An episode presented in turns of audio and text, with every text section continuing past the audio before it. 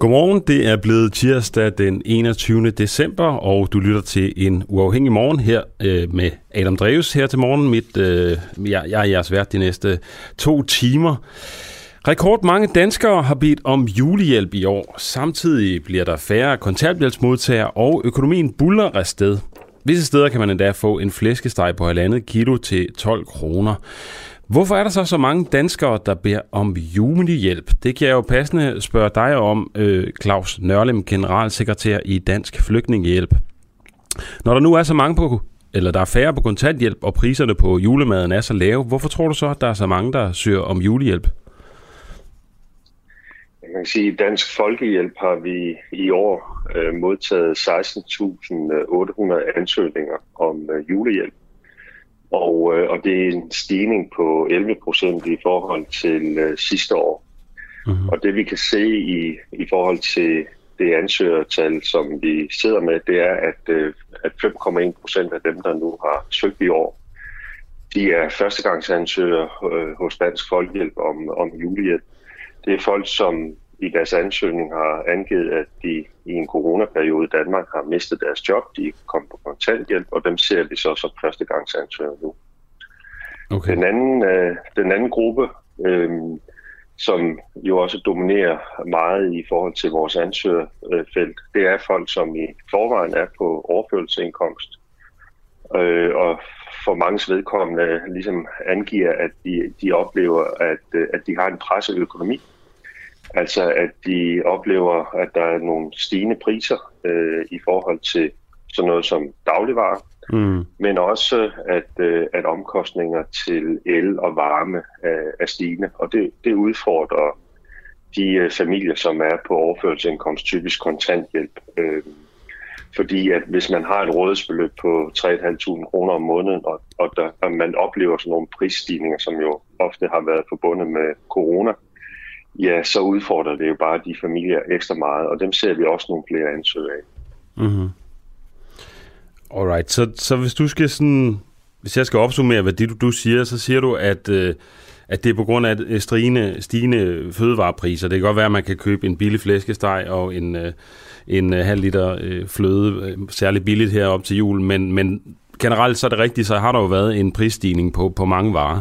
Og det er jo også rigtigt, at el- og varmepriserne har steget. Det er det, jeg hører dig sige som de vigtigste parametre. Ja. Og så er der en stigning i førstegangsansøgere her på 5,1%, siger du, som har mistet deres job. Hvor meget ved du egentlig om de mennesker, der søger julehjælpen? Hvor meget skal man fortælle, når man søger? Ja, altså julehjælpen er jo fattigdomsorienteret, det vil sige, at den retter sig mod de mennesker, som har en indkomst, der ligger under en europæisk fattigdomsgrænse. Og de kriterier, som vi i Dansk Folkehjælp arbejder med, det er, at man er eneforsørger, man er på overførselsindkomst, det vil sige at kontanthjælp eller tilsvarende ydelser. Man har hjemmeboende børn under 18 år, og man har i øvrigt forsørgerpligten for de børn. Og når man så har udfyldt sin ansøgning, så sidder ens bopælskommune, altså sagsbehandler i kommunerne, og gennemgår de ansøgninger i forhold til de indkomster, som folk de opgiver i deres ansøgning. Mm-hmm. Og når de er behandlet, så begynder vi sådan at kigge på, hvor mange af de familier, som har søgt og som er godkendt, vi så kan hjælpe med vores julehjælp. Okay, så der er ikke nogen mulighed for at snyde her, med andre ord? Det ved jeg sørme ikke. Altså, det tror jeg egentlig ikke, der er. Hvis man skulle snyde sig igennem det her, så skal der jo sidde en kommune og sige, at vi godkender bare den her, uden at kontrollere det. Ja. Det tror jeg nu ikke på, fordi det er jo et arbejde, vi har haft med kommunerne. Det er et rigtig godt samarbejde i rigtig mange år efterhånden. Mm-hmm. Alright, så det er altså primært det er rettet mod enlige forsørgere, som er på overførselsindkomst og har forsørgerpligt. Ja. Yeah. Alright, så vidt jeg har forstået, så er der sådan forskellige steder, der bliver uddelt julehjælp. Er det korrekt?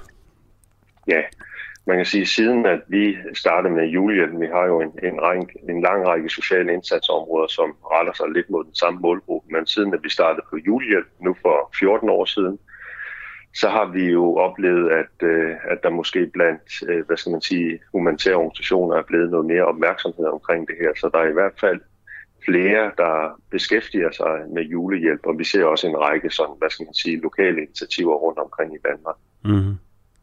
Undrer du dig over, at der er den her stigning på 11% fra sidste år i folk, der søger? Det gjorde vi. Ja. Ja, det gjorde vi oprigtigt, fordi normalt så vil vi jo kunne sidestille ansøgertallet også lidt med, hvordan går det sådan rent samfundsøkonomisk. Vi så tilbage i 2019, der så vi faktisk for første gang, siden vi er startet på det her, og man har jo målt på fattigdomsudviklingen i Danmark systematisk siden 2000. Der så vi for første gang nogle stagneringer i det her ansøgerfelt. Og så kommer vi ind i corona, der har vi set nogle stigninger, og det var egentlig også naturligt i 2020, hvor flere jo mistede deres job og kom på overførselsindkomster, og derfor havde, hvad skal man sige, opfyldte kriterierne for at kunne søge den her type hjælp. Men i 2021, altså på vej ud af året, det går godt for dansk samfundsøkonomi, der er rekordhøj beskæftigelse, arbejdsmarkedet buler derudad. Der havde vi faktisk en klar forventning om, at vi igen ville komme til at se nogle stagneringer. Spørgsmålet er, om de så på det område og med de mennesker, som den her hjælp retter sig imod, om det er en effekt, vi først kommer til at se, når vi kommer ind i 2022. Det har vi jo nok en forventning om, men det er nok lidt svært at sige på nuværende tidspunkt. Men det burde vi begynde at se nogle positive effekter af, altså at der kommer de her stagneringer igen i ansøgningstallene. Mm. Altså fordi jeg synes også, jeg har hørt mange steder rundt omkring i medierne, at der er ekstra mange, der har søgt. Og det kan jo også være, at det bliver en selvforstærkende effekt, altså at der bliver gjort opmærksom på det, og så flere søger den vej. Det ved jeg ikke, om det er inden for forklaring. Jo, helt klart. Og det er også en af de ting, som vi jo også altid siger. Altså hver gang Dansk Folkehjælp publicerer det her på sin hjemmeside, eller hver gang Dansk Folkehjælp skriver om det her på de sociale medier, eller som nu, hvor I medierne omtaler det, jamen så kan det være, at det øger bevidstheden blandt de familier, som har muligheden for at søge det her. Mm. Men stadigvæk er der jo nogle entydige kriterier, som man som ansøger skal opfylde for overhovedet at komme i betragtning. Ja. Der er så 4.200 familier, der får afslag. Det er historisk mange afslag. Hvorfor får de her mennesker eller de her familier afslag? Er det, fordi de ikke er berettiget nok til det, eller hvad er begrundelsen? Nej, altså det handler simpelthen om Dansk Folkehjælps rækkevidde. Altså man kan sige, for os er der jo to elementer, der er afgørende for, hvor mange familier vi kan hjælpe. Det ene er jo den økonomi, som vi har til rådighed. Altså hvor langt kan vi strække den julehjælp, vi arbejder med. Og så er der det andet element, det er, at julehjælpen er jo gennemført af frivillige. Og derfor er vi jo også afhængige af at have tilstrækkelige frivillige ressourcer til at kan organisere sådan et arbejde. Men man kan sige, at i år er det jo et spørgsmål om, at vi har rigtig mange ansøgere, og vi har simpelthen ikke et økonomisk, hvad skal man sige, råderum, der gør, at vi kan nå længere ud, end det vi gør i år. Med godt 12.200 familier, som fra vores side af modtager hjælp. Okay, 12.200. Hvad ligger fattigdomsgrænsen på i Danmark? Ja, det er jo altså det, man siger, at dem, der har en indkomst, der er 50% af medieindkomsten, det er dem, der ligger under en europæisk fattigdomsgrænse. Vi har jo ikke i Danmark i dag en officiel dansk fattigdomsgrænse. Det havde vi kortvarigt for nogle år tilbage og blev så fjernet igen. Ja, det må meget udskilt, ja. Ja, det er jo ofte sådan en meget politisk diskussion om, hvorvidt man bør have en egen fattigdomsgrænse, som man navigerer efter. Men som det er lige nu, så er det jo en europæisk fattigdomsgrænse, som vi læner os op af. Okay. Vi har fået en sms ind her fra Benjamin Fil Hesselvig, der skriver, at det kunne være fint, hvis sagsbehandlere i samme ombæring gav råd og vejledning til budgettet. Jeg ved ikke, om I samarbejder med kommunen på den måde, eller om I ligesom bryster jer af at være et privat organisation. Jo, men jeg synes, at Benjamin har egentlig ret i det, han skriver. Det, som vi beskæftiger os med, det er at tilbyde uafhængig økonomisk rådgivning til, til familier, de familier, vi arbejder med. Dansk Folkehjælp har i dag 30.000 familier i Danmark, som er modtager en eller flere af de her sociale indsatsområder, vi arbejder med. Og det her med uafhængig økonomisk rådgivning, det er også noget, som vi tilbyder familierne. Mm-hmm. Men okay. Grundlæggende set for os, så kan man sige, at det her, det handler jo nok mere om, at vi, når vi kigger på overførselsindkomstområdet, så hvis vi kigger på alle de reformer, der har været gennemført igennem årenes løb, så har de egentlig haft en fællesnævner alle sammen, hver en. Og det er egentlig, at hver gang der bliver lavet en reform, den seneste, altså kontanthjælpsreformen, som var fuldt indfaset i december 2018, det er, at det skaber forringelser for dem, som eksempelvis er på kontanthjælp. Den seneste reform kunne vi jo se, at omkring 35.000 mennesker blev skubbet ud under en europæisk fattigdomsgrænse, fordi at de blev reduceret i deres indtægt. Og det er jo ud fra den her devise om, at hvis vi stiller folk økonomisk dårligere, så får de måske et incitament til at gå ud og tage en uddannelse eller et arbejde. Ja. Men alle erfaringer frem til nu viser jo bare, at sådan et incitament, det har meget ofte udelukkende en symbolsk effekt. Okay. Og jeg skal tale med... en sidste ting, hurtigt. Ja, den sidste ting, det er det, som Benjamin rører ved. I dag er det jo ofte sådan, at det, som kommunerne kan gøre i forhold til mennesker, der er på overførselsindkomst, det er ofte nogle ganske få forskellige redskaber, de kan tage i brug for at få folk over i selvforsørgelse. Og der er det i hvert fald meget vigtigt det her med, at man giver kommunerne inden for lovens rammer meget bedre forudsætninger for at lave nogle mere individuelle handlingsplaner for, hvordan vi får mennesker på selvforsørgelse. Og helt grundlæggende set, så tror vi simpelthen ikke på, at der er mennesker i Danmark, der drømmer om et liv på kontanthjælp. Det skal vi tale med Martin Ågerup, direktør i Cepos, om lige om lidt. Han har helt sikkert et andet syn på det. Tak fordi du var med, Klaus Nørlem, generalsekretær i Dansk Folkehjælp. Velkommen. Ja, du lytter altså til en uafhængig morgen, og hvis du har et bud på noget og nogle spørgsmål til mig eller nogle af vores gæster, så kan du jo sende en sms som altid til 1245, hvor du skriver DUAH, mellemrum, og så indholdet af din besked. Du kan også skrive på Facebook, hvor vi jo som sædvanligt sender live. Jeg kan fortælle, at vi har en masse spændende og meget forskelligartede indslag på menuen i dag. Vi skal blandt andet tale med Ted Hui, som er oppositionspolitiker fra Hong Kong, som sidder i eksil i Australien. Vi skal tale med ham om valget i Hong Kong. Det bliver ret spændende. Det er klokken 8, det løber af stablen. Men lige nu skal vi tilbage til sagen med julehjælpen. Vi skal prøve at høre Martin Ågerup, direktør i Cepos. Hvorfor er der så mange danskere, der beder om julehjælp? Har du et bud på det? Godmorgen, Martin. Godmorgen. Ja, jeg har et bud på det. Det er nok ikke fordi, de økonomiske forhold er blevet værre.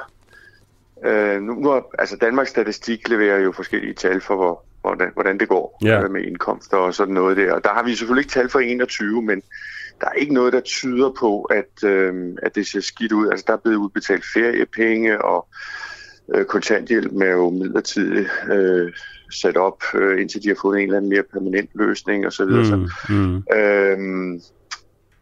Ja, og der i tredje kvartal, der faldt antallet af modtagere kontanthjælpsydelser med 3.700, står der her i mit...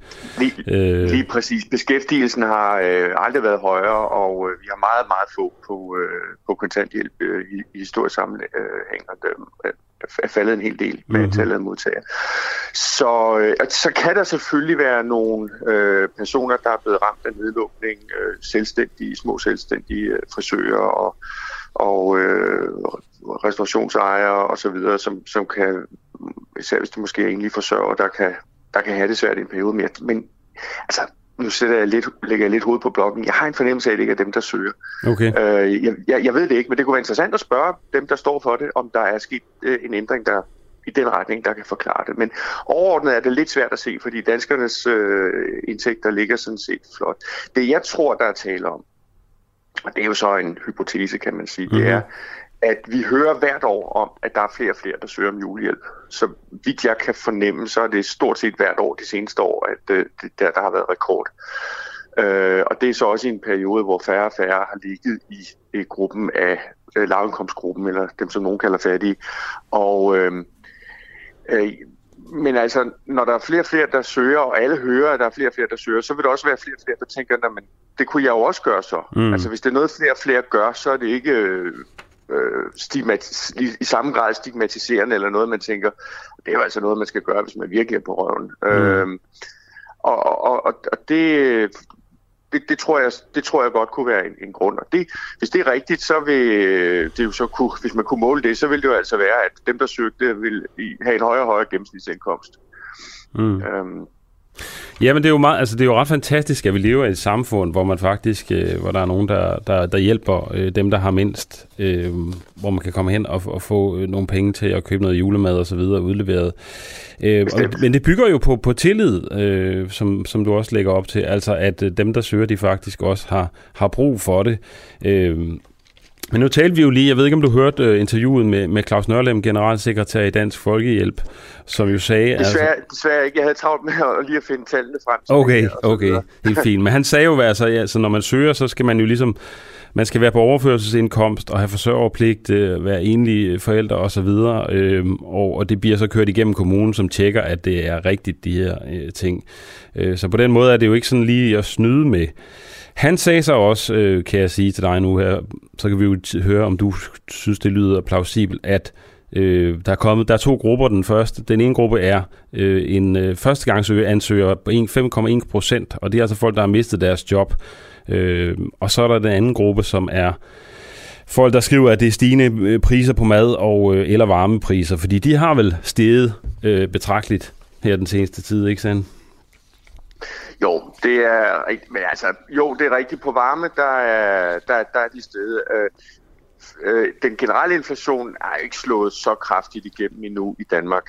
Det kommer den til i de kommende år. Det er jeg ikke ret meget tvivl om. Så der kommer en regning der for nedlukningen og for at have pumpet penge ud i økonomien for at holde gang i det hele under nedlukningen, så vi alle sammen har følt, at nedlukningen ikke kan koste noget. Men regningen, den kommer i form af højere priser, som vi alle sammen skal betale i de kommende år. Den er ikke rigtig slået igennem endnu. Så jeg er lidt skeptisk overfor at tillægge det generelt en stor betydning, men der er selvfølgelig det der med varmen, det er korrekt. Hvis vi så skal have en rigtig Cepos-forklaring på det, altså sådan en rigtig ideologisk forklaring, det er jo derfor, du er med her til morgen, Martin. Altså, vi vil gerne høre sådan... Vel ikke kun. Ikke kun, men nu har vi fået ligesom tallene på plads og sådan noget, så er det jo lidt sjovt at høre den ideologiske version også, tænker jeg. Vi vil stå på mål for den. Jeg har været lidt inde på det. Ja, en pæn udgave af det. Samfundet generelt bevæger sig i retning af, at man synes, det er mere og mere acceptabelt at blive forsørget af, eller delvist forsørget af andre. Det er jo sådan set hele velfærdsstatens projekt. Hvis vi tager sådan noget som aldersforsørgelsen, altså når man er blevet gammel og ikke længere selv skal tjene penge, så har i historisk tid, så har forståelsen været, at velfærdsstaten skulle tage sig af dem, der ikke kunne forsørge sig selv. Og derfor så havde man fattiggården, som jo er i sig selv et stigmatiserende ord. Altså, hvem har lyst til at komme på fattiggården? Så indførte man aldersrenten i 1922. Og aldersrenten, den var indtægtsbestemt, men selv dem, der havde ret til at få det, de var meget skeptiske over for at modtage det, fordi de synes, at det skal man jo ikke. Man skal jo ikke lægge andre mennesker til last. Nej. Og det har været en del af velfærdsstatens arkitekters udfordring, at få folk til at acceptere og lade sig forsørge af andre. Og til sidst så indførte man jo så folkepensionen, der er generelt, og indførte den med et navn, som var så lidt stigmatiserende som overhovedet muligt. Og det er der jo noget smukt og noget godt i. Altså, jeg synes jo ikke, det er entydigt dårligt. Nej, det er godt at høre. Men der er også det problem i det, at man skal finde den der balance, hvor det ikke kammer over, og hvor almindelige mennesker ikke synes, at det er fuldstændig acceptabelt at gå ned på kommunen og forlange både det ene og det andet og det tredje. Altså, hvor man egentlig godt kunne forsørge sig selv. Fordi så er der en risiko for, at systemet bryder sammen, og også, at det hele bliver smurt så tyndt ud, at vi ikke længere har råd til at hjælpe dem, der virkelig har brug for det. Og det synes jeg måske godt, man kan se lidt et eksempel på i den her velfærdsstat, at når der er lige været forhandlet finanslov, ikke? Og så kommer de ud fra forhandlingerne, og så er der blevet givet 100 millioner hist og 100 millioner her. Men det eneste sted, hvor der rigtig er ført evidens for, at her mangler der altså virkelig penge, handicapområdet, der er der ikke blevet tilført mere end til alt det andet, fordi alle skal have. Og det er sådan lidt en udfordring for velfærdsstaten, og det bliver også en udfordring for Julie. Jo flere mennesker, der begynder at søge, jo sværere bliver det for dem, der skal tildele. Ja. Og finde dem, der virkelig har brug for det.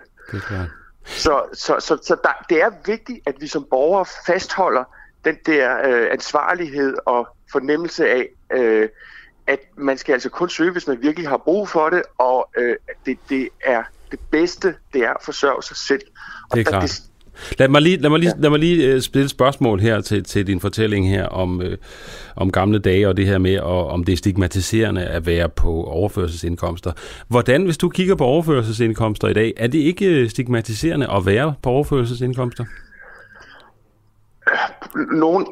Det er stadigvæk stigmatiserende at være arbejdsløs. Det er selvfølgelig skidt for dem, der er det. At det er det, men omvendt, så tror jeg altså ikke, at samfundet kunne hænge sammen, hvis ikke den fælles fortælling og fælles forståelse var, at man som udgangspunkt skal forsørge sig selv. Men hvis man ser på sådan noget som diskussioner af SU for eksempel, så synes jeg ikke, altså det generelt at modtage overførselsindkomster, det er ikke stigmatiserende. Men SU er vel også noget andet end almindelig overførselsindkomst, ikke? Ja, det har vi gjort det til. Vi har fået en forståelse. Jeg synes, at Danmark har den mest generøse ordning, og det kunne lige så godt være lån. Jeg kan ikke se, hvorfor skatteyderne skal betale for, at man tilegner sig en gratis uddannelse, at man så også skal have betaling for sin mad og sin husleje og så videre, imens. Det er klart, at de fleste andre lande vil hjælpe af lån, og det kunne man også gøre i Danmark. Ja. Martin Ågerup, vi når ikke mere, så fik du også lige den med SU'en der. Du er direktør i Cepos. Tak fordi du gav dit bud her på, hvorfor at der er flere, der søger julehjælp. God morgen til dig. Det var en fornøjelse. God morgen. Hej. Ja, så skal vi ikke tale mere om julehjælp i denne her omgang. Vi skal til gengæld høre nærmere om, hvad der skete med piraten fra Esbern Snare. I søndags blev den sårede pirat, som har været frihedsberøvet og indlagt på hospitalet på Esbern Snare, altså det her skib, siden den 24. november bragt til et hospital i Ghana, hvor han bevogtes af ghanesisk politi. Det vurderes ikke længere at være sundhedsmæssigt forsvarligt at have ham på frigatten. Det skal vi høre lidt nærmere om her. Godmorgen til dig, Kasper Junge Vester. Du er journalist på Olfi og tidligere kampinformationskonstabel på skibet Esbern Snare. Kasper, godmorgen. Kan du lige starte med at forklare os, dem der ikke lige er helt opdateret på denne her historie om piraterne? Vil du ikke lige tage os med til starten af den? Jo, godmorgen. Ja. Det vil jeg gerne. Jamen altså, sagen er jo den, at der indtil i hvert fald søndag har siddet fire formodede pirater ombord på Esbern Snare. Og det har de gjort til den 24. november, hvor de blev forsøgt stoppet af danske soldater og danske frømænd. Og det endte i en særdeles blodig ildkamp, må man sige, som tog livet af fire af deres kammerater og en femte, som tilsyneladende røg i vandet.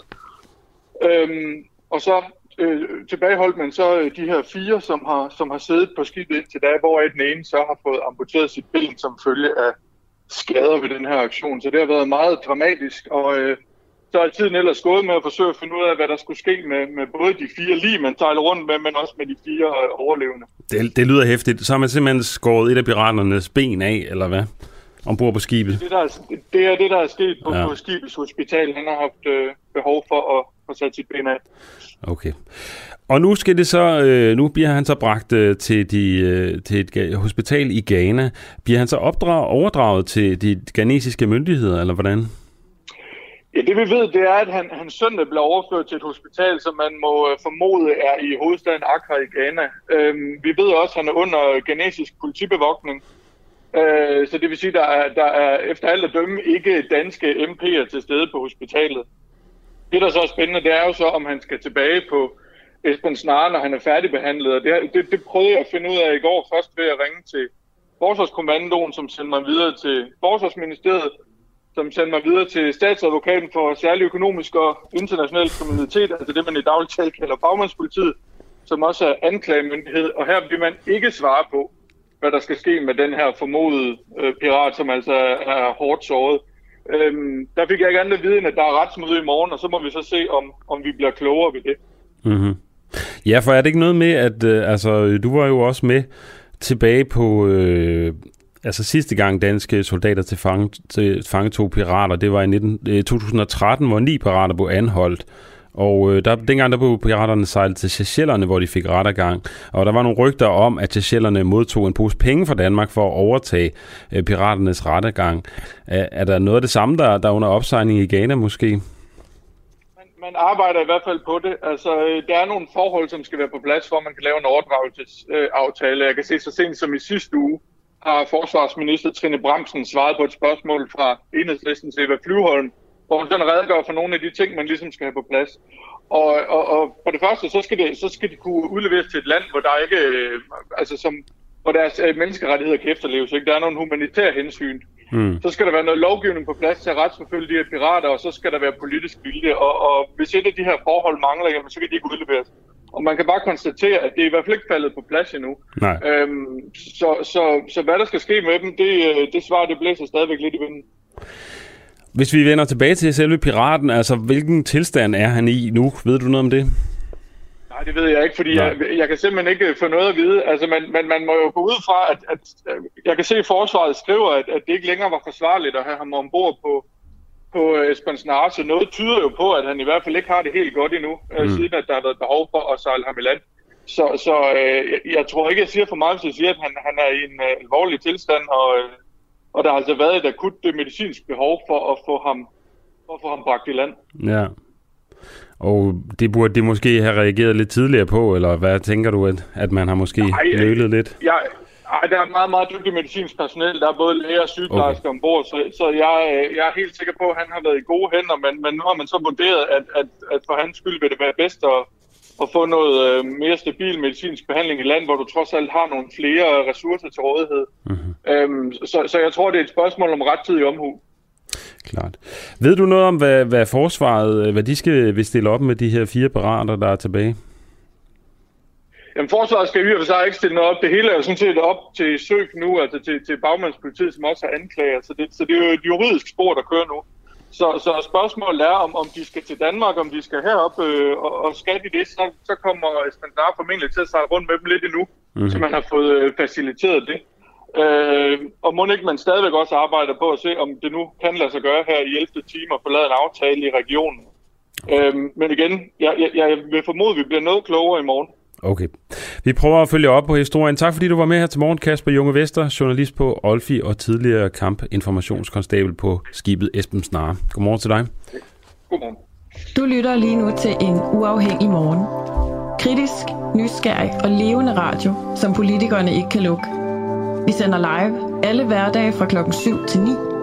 Lyt med via vores app på DK4 DAB, fra vores Facebook-side, eller hvis du bor i hovedstadsområdet, på FM-båndet 102,9. Tak til dig, som gør det muligt. Ja, nu skal vi høre en succeshistorie her fra den virkelige verden. 2 venner fra Vestjylland droppede ud af universitetet og købte et parti julesweater. Nu omsætter de for 30 millioner kroner og har netop vundet Gazelleprisen. En af dem hedder Christoffer Henriksen. Han er stifter og ejer af 35% af firmaet Jule-sweaters. Godmorgen, Christoffer Henriksen. Godmorgen. Hvorfor droppede I ud af universitetet for at sælge striktrøjer? Det ved jeg ikke. Jeg tror heller ikke, det var det, vi havde regnet med, men vi kom jo ligesom til at lave noget, vi synes, der var ret sjovt, og hurtigt kom til at tage langt mere af vores tid, af det, som vi måske synes var sjovt på universitetet og diverse ting. Og så på et tidspunkt, så kom vi jo derhen, hvor man begynder at kunne leve, og så tænkte vi, det var nok det rigtige at gøre for os. Mm-hmm. Ja. Fortæl, hvordan det startede, det her? Jamen, det er egentlig sådan, at mig og min ven Jesper, det er faktisk min bedste ven, jeg har det sammen med, hans bror og kæreste, de startede det her i 2015, fordi de ikke kunne finde en masse par julesweater i Danmark. Så drev de det i et år, og så efter det, så synes de ikke rigtigt, at de havde tiden til at drive det videre. Og så spurgte de Jesper og jeg og to andre af vores venner, som der var med dengang, om vi ville overtage det. Og så sagde vi pænt ja tak, fordi det synes vi virkelig lød som ret sjov idé. Og så overtog vi det egentlig der, så det egentlig bare kørte lidt videre. Okay, og hvordan kan man sælge julesweaters og blive millionær på det? Det vil jeg gerne lige have opskriften på. Jeg ved heller ikke, om vi er millionærer, men selvfølgelig der er det blevet ret mere omfattende, end vi regnede med. Men jeg tror, det her med at hele tiden at udvikle sig, så har det været, at vi har lavet nogle af vores egne designs. Så er det gået videre til, at vi har selvfølgelig lavet noget med lys. Så er det gået videre til, at vi har lavet noget julepiano. Så er det gået videre til, at vi har fået en godt certificering, så vi laver bæredygtigt tøj. Altså vores julesweater er bæredygtigt. Så det er også det her med hele tiden at udvikle sig i takt med markedet, hvis du kan sige det på den måde. Så det er ikke noget, man er kommet sovende til. Nej, det er klart. Men det passer perfekt ind i sådan en fortælling om... hvad er det nu, ordet er? Ja, det kan jeg ikke lige huske, men... sådan en selvstændig, der ligesom starter en iværksætter, hedder det, ikke? Drømmen om at blive iværksætter, det er ligesom opskriften, det er at droppe ud af universitetet og starte fra bunden af og begynde at sælge et eller andet. Hvad læste I egentlig på universitetet? Jesper, han læste erhvervsøkonomi, og jeg læste noget spansk og kommunikation. Så det passer jo egentlig også meget godt i forhold til den måde, vi så har en virksomhed nu med, at jeg måske ligesom tager mig kommunikation og salg og markedsføring og kigger meget på det, hvorimod Jesper, han er altså den, der holder styr på, at jeg ikke bruger for mange penge, eller at det kan løbe rundt. Så okay. Det er en god kombi. Så jeg har fået lidt ud af det, trods alt, uddannelsen der? Jeg tror, Jesper har. Jeg har ikke. Nej, det skulle vi gerne have. Nå. Får du solgt nogen i Spanien, eller hvad? Men får du brugt det spanske, så? Nej, det er dog ikke. Vi er faktisk også i Spanien. Vi er faktisk i det meste af Europa. Men Spanien, der er lidt langt, og det er lidt nemmere at forholde sig til, hvordan danskere de tænker nogle gange end folk i Spanien. Så der er Danmark, vi fokuserer. Men det er altså kun juletrøjer og juletræer og sådan noget, I sælger, ikke? Jo, altså vi har også et andet firma ved siden af, der hedder Organic Choice, hvor det har sådan noget basic tøj i bæredygtigt. Men ellers så er det julesweater, vi lever, eller vi har mest fokus på. Og hvad er hemmeligheden? Altså, hvorfor er det blevet en succes, det her? Jeg tror, det passer godt ind i den danske ånd, sådan det her med, at det skal være hyggeligt. Og vi har en ret god selvevne i Danmark, og vi er måske ikke så selvhøjtidelige. Og det kræver det for at tage en julesweater på? Nej, det ved jeg ikke, men det gør det i hvert fald. Det er jo ikke noget, der skriger seriøsitet. Jeg ved, men hvis du skulle til... ind og korse, eller blive ridder, for eksempel, eller at kongerige. Det var nok en smoking, du ville foretrække frem på en julesweater, lige meget om det var, så var den 23. december. Også hvis man er radiovært. Jeg overvejede faktisk at tage en julesweater på her til morgen, så tænkte jeg, det går sgu ikke. Jeg bliver ikke så alvorligt. Det synes jeg, du skulle have gjort. Jamen, det skulle burde jeg have gjort, ja. Det havde gjort noget godt for indslaget her. Ja, det havde det. Ja. Så okay, fortæl videre, altså med, hvorfor det blev en succes, altså hvad er hemmeligheden? Jamen, jeg tror meget, det er det her med, at det er lidt ligesom sådan noget klinget, altså det lyder meget klichéagtigt, men selvfølgelig har det været en masse arbejde, men så også en masse test, fordi der er jo ikke nogen, der har lavet det her før, så vi har jo hele tiden skulle teste med, hvad der har virket, og så er det for eksempel været, at vi har lavet noget sjovt content, eller det kan være, at vi har lavet en julesweater, der var lys i, eller en, der var lidt åndssvagt, fordi vi har også lavet mange, hvor vi ramte ved siden af. Men så er det jo hele tiden sådan at teste, hvad der hjælper derpå, eller hvad der virker. Og det er egentlig meget det, som vi ligesom har testet hele vejen igennem. Og det er også det, der har gjort, at vi har fået et bedre produkt, at vi er blevet godt certificeret eller laver bæredygtige julesweater. Det eneste i verden, for eksempel. Bare lige. Men det er jo sådan en af de her ting, hvor vi så kan se, hvor vil vi gerne hen ad, og hvad synes vi virker, både personligt, men også ligesom for for slutbrugeren. For det vigtigste, det er jo ligesom at give en god oplevelse for dem. Ja. Vi laver til det vigtigste element i julen, og det er julehyggen, og den må man ikke fuck med. Hvad er trenden for julesweater lige nu? Altså, er der noget, skal der være lys i den, eller hvad er det? Hvordan skal den se ud? Jamen, både og. Jeg synes egentlig ret meget også, at det er meget med, at enten så skal den gerne være vild, eller så skal den være lidt mere afdæmpet, og så lidt mere klædt. Og der prøver vi så lidt at ramme det hele. Vi vil gerne levere til hele familien. Man kan jo ikke både være vild og lidt afslappet. Nej, men altså, der er nogen, der gerne vil have det, at det skal være meget vildt. Ja. Og nogen vil være meget afslappet, og nogen de vil også godt have en kombi. Men det er en lidt... En kombi er en vild og en afslappet? Nej, det var mere en spøjt til side. Ja, okay. Ja. Men hvis du knækker koden, eller nogen andre derude, der hører, knækker koden for dem og laver en vild, men afslappet julesweater, så vil vi gerne høre det. Alright. Vi får en sms ind her fra Solvej Ramkjær, som spørger, hvor de er produceret henne. De er produceret i Kina og i Bangladesh, fordi vi har jo egentlig kigget på, for det er lavet i Europa, men det vil gøre en julesweater, den vil koste dobbelt. Det vi så har gjort i stedet for ligesom at kompensere lidt for det, fordi jeg kan godt høre, hvor hun vil hen med det spørgsmål, det er, at vi skal til har et godt certifikat, og det kan man jo gå ind og læse lidt om. Det er noget af det sværeste inden for bæredygtighed og CSR-krav at få. Alright. Så jeg får at vide ud fra teknikken, der ikke er mere kød på den her flæskesteg, så det betyder vel, at jeg skal gå videre. Tak fordi du var med her til morgen, Christoffer Henriksen. Det var held og lykke med julesweateren derude. Jo, tusind tak og god jul. Lige måde. Jo, hej. Ja... Vi skal stille skarpt på, hvorfor det er så svært at få en tid til en PCR-test. Som de fleste nok har oplevet, så kan man risikere at sidde i kø i flere timer, hvis man vil bestille en PCR-test i Region Hovedstaden. Og det er jo sikkert fordi, at mange ligesom skal testes, inden de tager hjem på jul.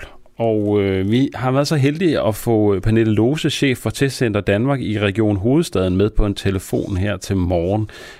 Og inden hun kommer på, så kan jeg lige sige, at i går blev det jo meldt ud af nye anbefalinger fra Sundhedsstyrelsen for nære kontakter. Altså ifølge de nye anbefalinger defineres man nu kun som nær kontakt, hvis man har været udsat for smitte i eget hjem.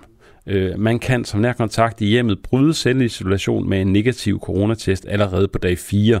Altså, før i tiden var det jo sådan, at hvis man blev smittet eller var nærkontakt, så skulle man ligesom isolere sig og tage en PCR-test på 4. og 6. dagen. Og først når man havde fået svaret på den for 6. dagen, måtte man ligesom bevæge sig ud igen i virkeligheden.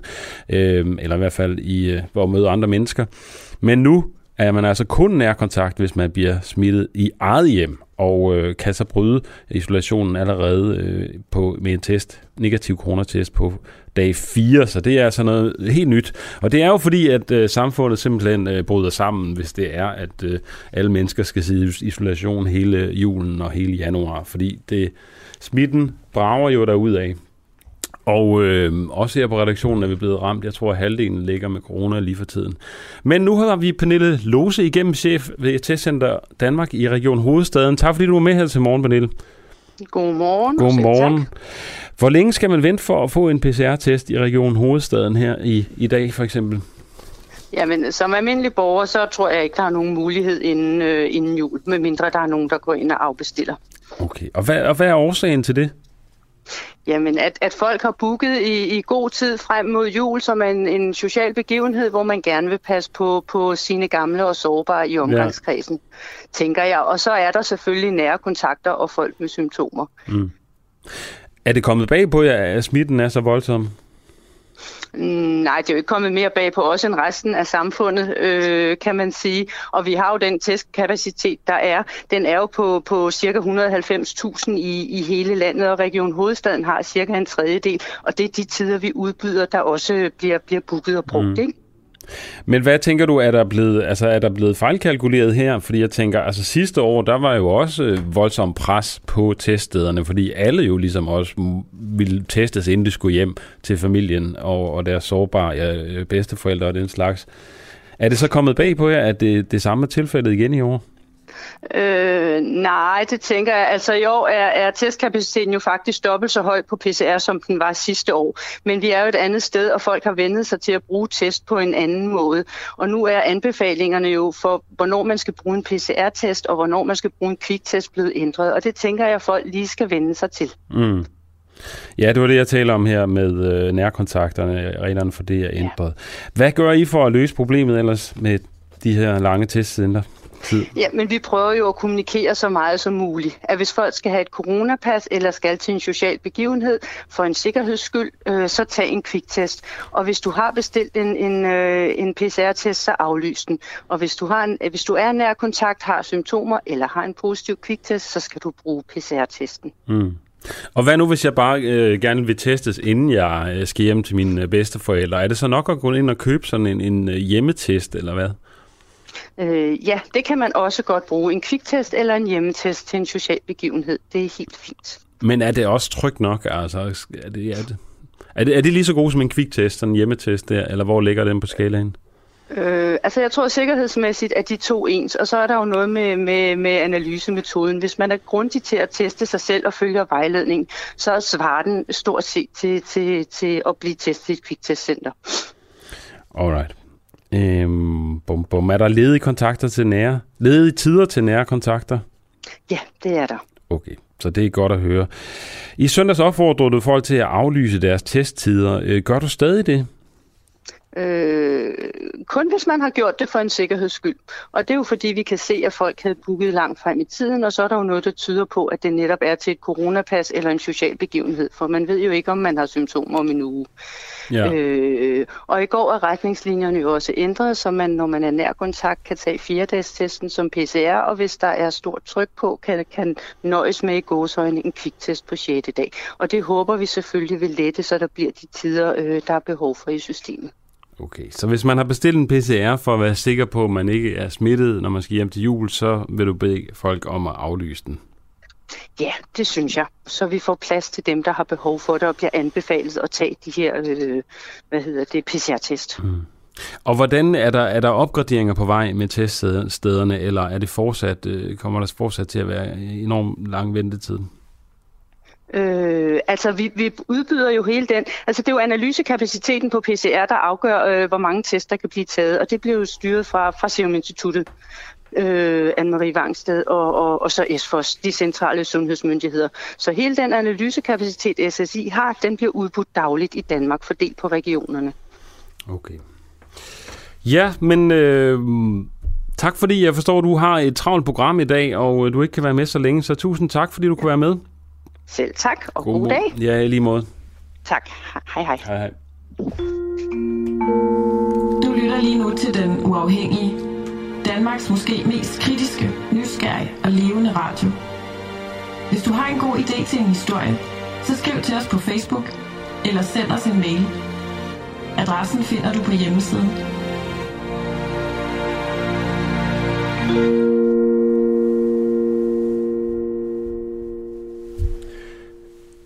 Vi får lige en anden jingle på her.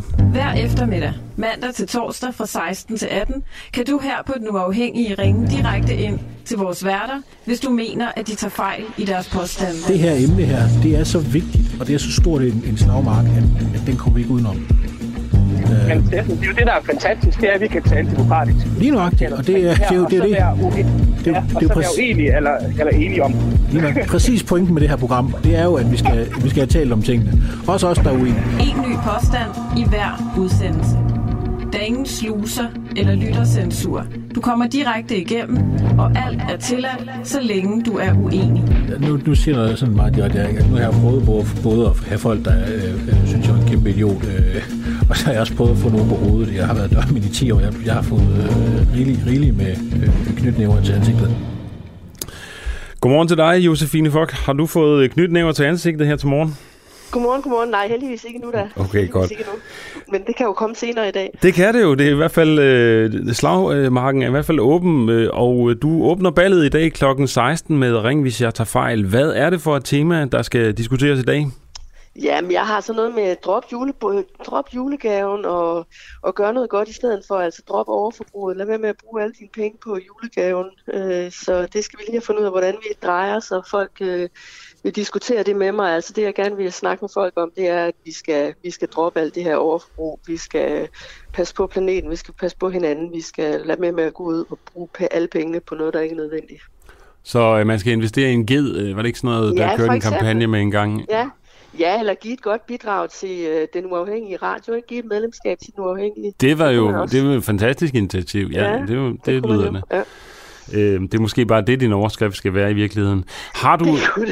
Det kunne det også være. Ja. Det kunne det være. Har du fundet ud af sådan helt præcis, hvordan den skal stå, overskriften på programmet? Nej, ikke endnu. Det går jeg lige og tænker lidt over, sådan at vi får folk til at ringe ind, hvis man kunne være uenig i, at jeg synes, vi har et alt for stort overforbrug, og at det udmønter sig jo her i julen. Det udmønter sig blandt andet også på Black Friday, men det er også her i julen, ikke? Mm. At man går ud og køber en masse bras, som man ikke bruger eller går ned og bytter. Men det klassiske modargument vil jo nok være så, jamen altså vi skal jo forbruge, det er jo det, der holder hjulene i gang, eller sætter hjulene i gang, så vi kan få flere penge, så vi kan vækste osv. Hvad vil du sige til det? Det er den diskussion, vi skal have. Jamen, der vil jeg jo sige, at vi kan jo ikke blive ved med at vækste. Altså, vores klode kan ikke holde til det. Vi er nødt til at finde en anden måde at fungere på som samfund. Altså, der er jo også mange økonomer, der siger, at vi kan ikke blive ved med at vækste lineært, og vi kan heller ikke holde til det. Som mennesker. Altså det kan man jo også se her. Noget af det, der har været positivt under corona ved den første lockdown, det var jo, at folk faktisk fandt ud af det der med at arbejde hjemme og sidde hjemme og være hjemme sammen med deres børn. Det var måske heller ikke helt tårligt. Mm. Så, men det er jo den diskussion, vi skal have med folk, ikke? I forhold til, at økonomi er det eneste saliggørende. Det er jo ikke af den opfattelse, at det er. Nej. Hvordan gør du selv jul med i forhold til julen og gaver? Ja. Jamen, jeg har købt nogle, sådan nogle forskellige madprodukter. Ja. I forhold til at lave noget lækkert mad og noget mad, der er lidt mere ikke helt så kødbaseret og så videre, ikke? Så det er noget, men jeg giver ikke særlig mange gaver. Vi har skåret kraftigt ned i min familie.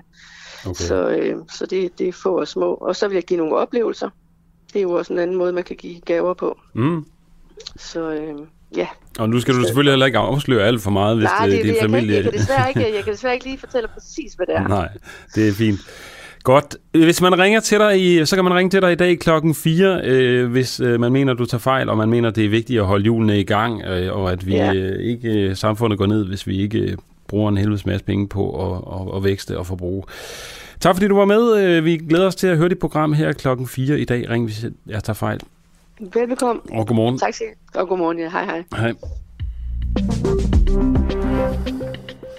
Ja, som vi var inde på før, så, eller i forbindelse med julehjælpen, jamen altså, så kan man virkelig få sådan nogle gode tilbud her for tiden. Altså, man kan lige nu købe en flæskesteg til omkring 12 kroner for et kilo, og man kan få, eller 4 kroner for halv kilo, tror jeg, den nyeste prismelding er, og en halv liter fløde kan man få for 2,5 kroner. Altså det er virkelig ikke meget. Supermarkederne er gået i tilbudskrig, og priserne på diverse julevarer er historisk lave. Faktisk så lave, at priserne på smør, flæskesteg og fløde er gået under bundrekorderne fra sidste år. Spørgsmålet er, om tilbudskrigen er farlig for samfundsøkonomien. Hvad siger du til det, Ida Marie Mosgaard, forbrugerøkonom i Nordea? Jamen, ja. Og godmorgen. Altså, jeg vil sige... Ja, og godmorgen.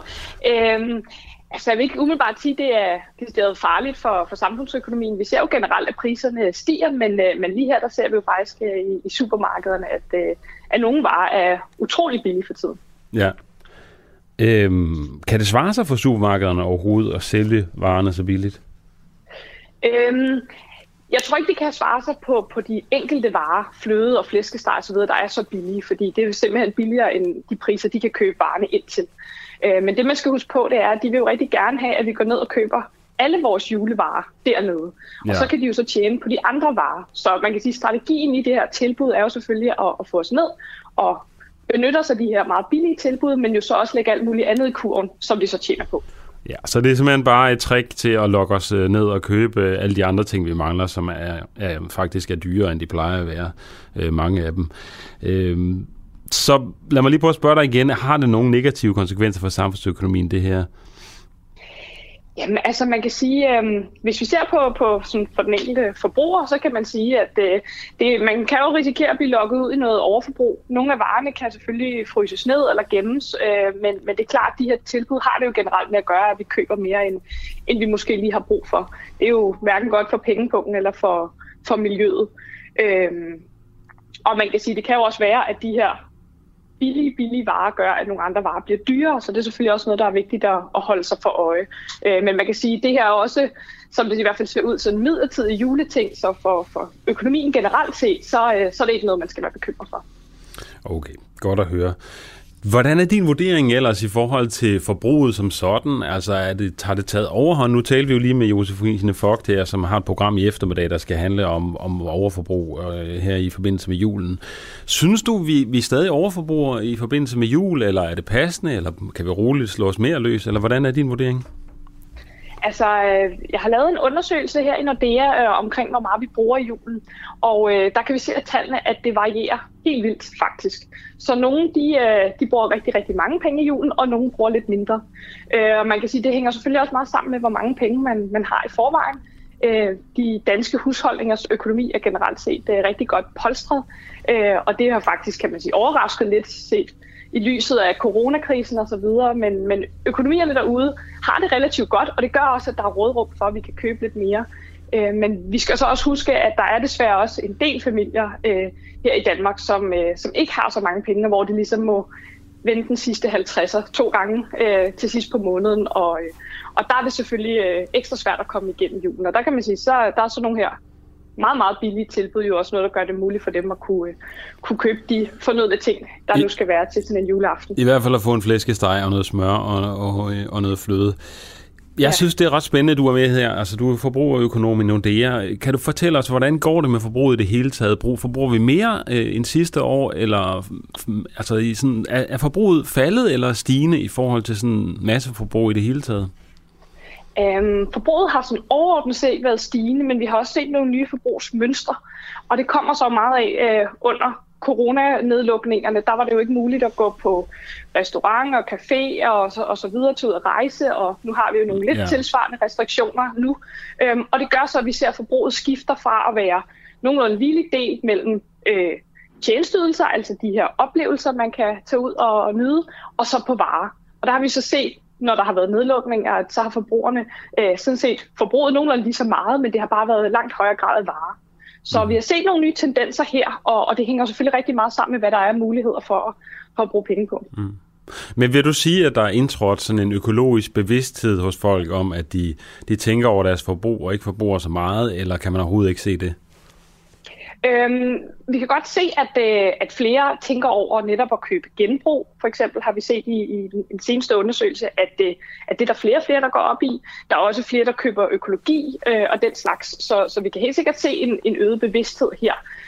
Men det kommer jo igen også an på, hvad man har af økonomisk rådrum i forvejen. Det er klart, at økologiske varer, den slags, er jo en del dyre. Nu tænker jeg også bare sådan mere generelt i forhold til klimakatastrofen. Og sådan. Kan man se, at folk tænker mere over, hvad de forbruger? Ja, altså vi kan i hvert fald se, at de køber mindre kød generelt, så der er de her tendenser til at være mere bæredygtige.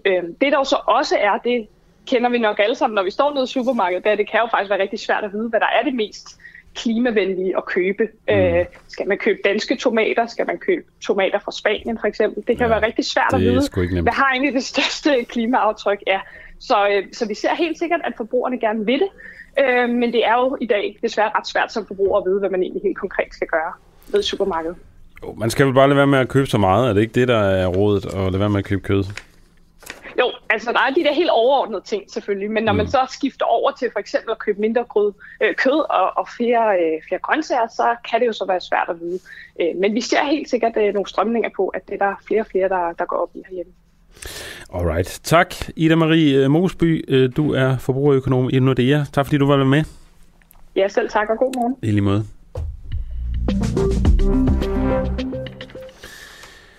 Ja, nu skal vi lidt lille sidespring ind i videnskabens verden her, hvor vi spørger, om man kan blunde sig til at blive mere kreativ. Et nyt studie viser nemlig, at man på stadiet lige mellem søvn og vågen tilstand kommer på det bedste idéer. Det skriver videnskab.dk. Altså det er vel det, man kalder sådan en slags REM-søvn, tror jeg nok. Det skal vi tale med Louise Piilgaard, som er Ph.D.-studerende på KU og søvnforsker. Hun er lige på trapperne. Jeg kan fortælle, at studiet har man lavet på følgende måde. De medvirkende skulle løse et matematisk puslespil. Undervejs skulle de tage en pause, hvor de tog en lur med en flaske i hånden, som faldt på gulvet, hvis de faldt i søvn. Imens aflæste man med elektroder deres hjernebølger. De, som faldt i den meget lette søvn, tredoblede deres chancer for at finde løsningen. Så noget tyder altså på, at man skal slumre, hvis man skal få gode idéer. Nå, men lige indtil Louise Piilgaard kommer på, så kan jeg da fortælle, at omikron-variant nu er den dominerende coronavariant i USA. Den nye coronavariant har på få uger spredt sig så meget i USA, at den nu er den mest almindelige variant af coronavirus i landet. Det oplyser USA's Center for Sygdomsbekæmpelse og Forebyggelse, skriver Ritzau. Ifølge CDC udgør omikron-varianten 73% af alle nye smittetilfælde i landet. Styrelsens tal viser desuden, at antallet af nye coronatilfælde med omikron har seksdoblet sig på bare en uge. Og nu tilbage til søvnforskeren her, Louise Piilgaard. Godmorgen til dig. Godmorgen. Hvordan undersøger man folks kreativitet i et søvnstadie? Der vil jeg nok lige rette dig lidt allerede, faktisk. Ja, fordi jeg tror ikke, man decideret kan undersøge folks kreativitet, mens de er i et søvnstadie. Men det, der er jo så spændende, det er, at det man kan bruge måske søvnen til at udvikle sin kreativitet. Mm.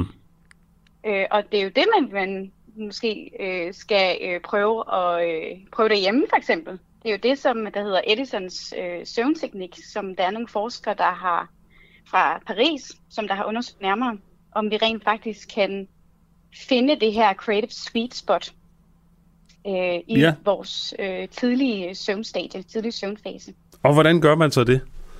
Jamen, det gør man meget simpelt. Du finder simpelthen et sted, hvor det er, at du kan fokusere. Lad os sige, du har et problem, du godt kunne tænke dig at løse. Så sætter du dig hen et sted, hvor det er, at du kan få noget ro, så du faktisk ikke bliver forstyrret af udefrakommende stimuli. Det kan være noget med synet eller ting, du kan høre, men altså hvor du ligesom er fuldstændig afslappet. Og så skal du finde en ting, du kan have i hånden, som ikke vejer super mange ting, eller super meget, men til gengæld giver en lyd, når den falder på jorden. Fordi det gør nemlig, at du så vågner op igen, så du ikke når at komme rigtig langt ned i den helt dybe søvn, som faktisk viser sig måske at kan være lidt hæmmende for vores kreativitet. Mm-hmm.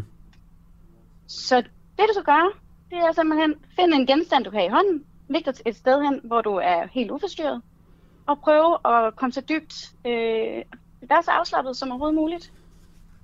Og så bliver du vækket op af det her dunk af hvad end der falder ned på jorden. Og så håber vi selvfølgelig på, at kreativiteten den så bare blomstrer helt vildt. Ja, altså så kommer man på, så får man noget med fra det underbevidste, kan man måske sige, ikke? Altså som man normalt ikke vil poppe op til overfladen. Ja, så kreativitet er jo netop den her evne til at forbinde ting, som vi allerede ved, men på nye måder. Mm. Og det er jo det, de så har undersøgt i det her studie, om det simpelthen er muligt. Og det har de gjort. I den her artikel har de så kigget på en matematisk, kan man sige, problemløsning, hvor det var, at man skulle finde det næste tal i en 8-cifret talrække. Mm. Og det gjorde de, og så var der ligesom en hidden rule gemt. Og så fandt de ud af, at dem, der nåede det her, den første fase af søvn, at det havde de faktisk, der er den 83% af de forsøgspersoner, der var med, de nåede faktisk at finde den her gemte regel, som gør, at man rigtig hurtigt kan finde det sidste tal i den her talrække. Så og ud fra det har de jo så netop... Undskyld, ja. Ja, men altså hvor mange mennesker har siddet og prøvet at løse det her matematiske puslespil? Det har 103, men der er så nogle stykker, der allerede godt kunne finde gåden meget hurtigt, så de blev faktisk ekskluderet. Så vi har 87 personer tilbage. Okay. Så det jo faktisk er det interessante spørgsmål, det er, har vi behov for virkelig at sove? Altså skal vi faktisk ned i den her første fase af søvn? Vi har jo 4 faser, så vi har jo fase 1, 2 og 3, og så har vi så det, der kaldes REM-søvn eller drømmesøvn i daglig tale. Mm. Jeg synes, det lyder som... Ja, okay. Jeg synes, det lyder som en fantastisk idé. Altså det der med at indføre sådan nogle lurer i løbet af dagen, når man lige skal løse et særligt problem, så lige smække benene op, og så sidde med noget i hånden og tage sig en morfar, og så bum, så har man løsningen på hele dagens problemer. Ja, præcis. Det er fantastisk at lige gå ind og sige det til chefen, at man lige har behov for at tage men nu siger du så, at nu behøver man jo ikke at grine af det længere. Nu er der faktisk videnskabelig dokumentation for, at det virker. Ja, men og jeg synes jo, det er ekstremt interessant. Mm. Men jeg vil egentlig igen, jeg tror hellere, at hvis nu man kan se det som, eller stille det her spørgsmål, om det er behov for selve at sove, eller om vi faktisk måske har behov for at kunne, i stedet for at finde et sted, hvor det er, vi kan fokusere, og så selvfølgelig skal man jo have et åbent sind for at kunne løse problemer. Ja.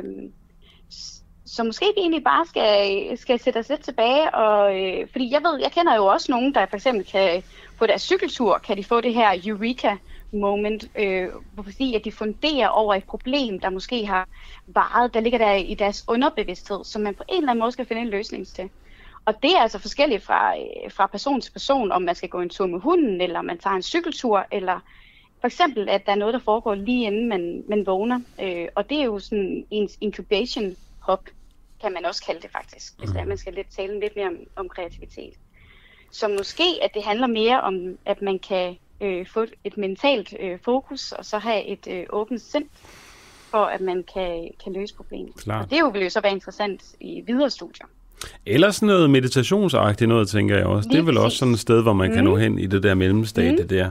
Nå, men spændende at høre, og jeg håber da, at det bliver noget, der bliver kommet ud på arbejdsmarkedet. Man skal tage sig en mor for noget mere. Louise, det er måske det, der skulle have været overskriften på artiklen i stedet for. Ja, og særligt altså, på universitetet og PhD-studerende og den slags hos forskermiljøet. Louise Piilgaard, du er i hvert fald PhD-studerende ved KU og søvnforsker. Tak fordi du fortalte os om den her nye metode til at blive mere kreativ. Velkommen. Ja, have en god morgen. I lige måde, tak. Hej. Du lytter lige nu til Den Uafhængige. Danmarks måske mest kritiske, nysgerrige og levende radio. Hvis du har en god idé til en historie, så skriv til os på Facebook eller send os en mail. Adressen finder du på hjemmesiden.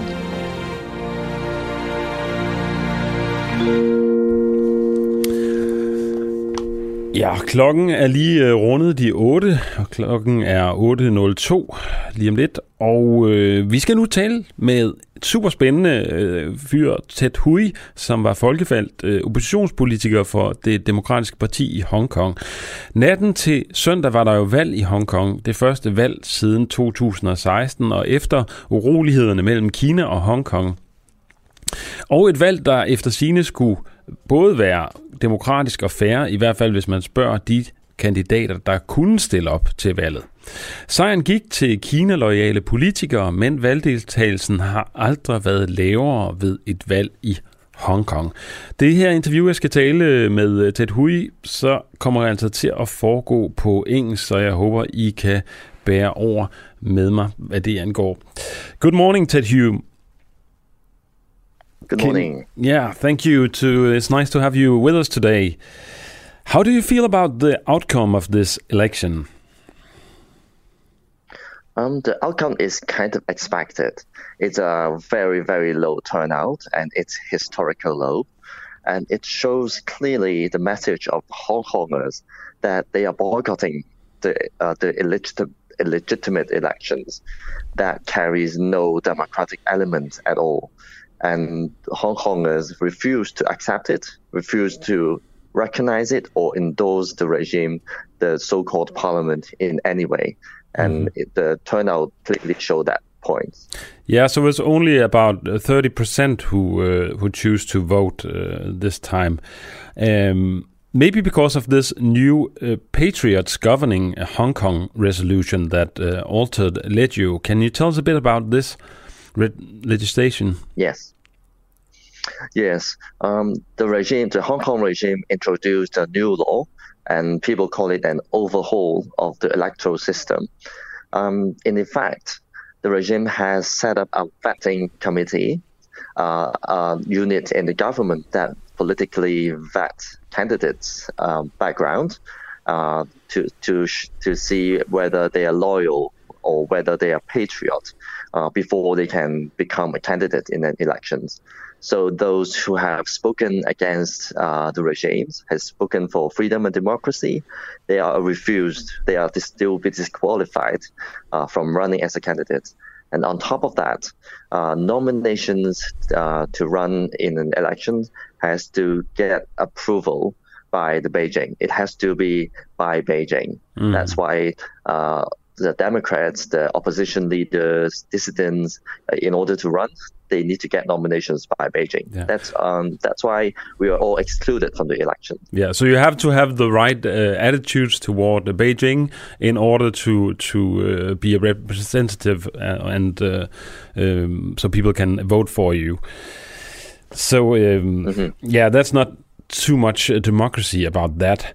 Then there's also another rule where the proportion of lawmakers who can be directly voted in by the people has dramatically shrank from 50% to 22%.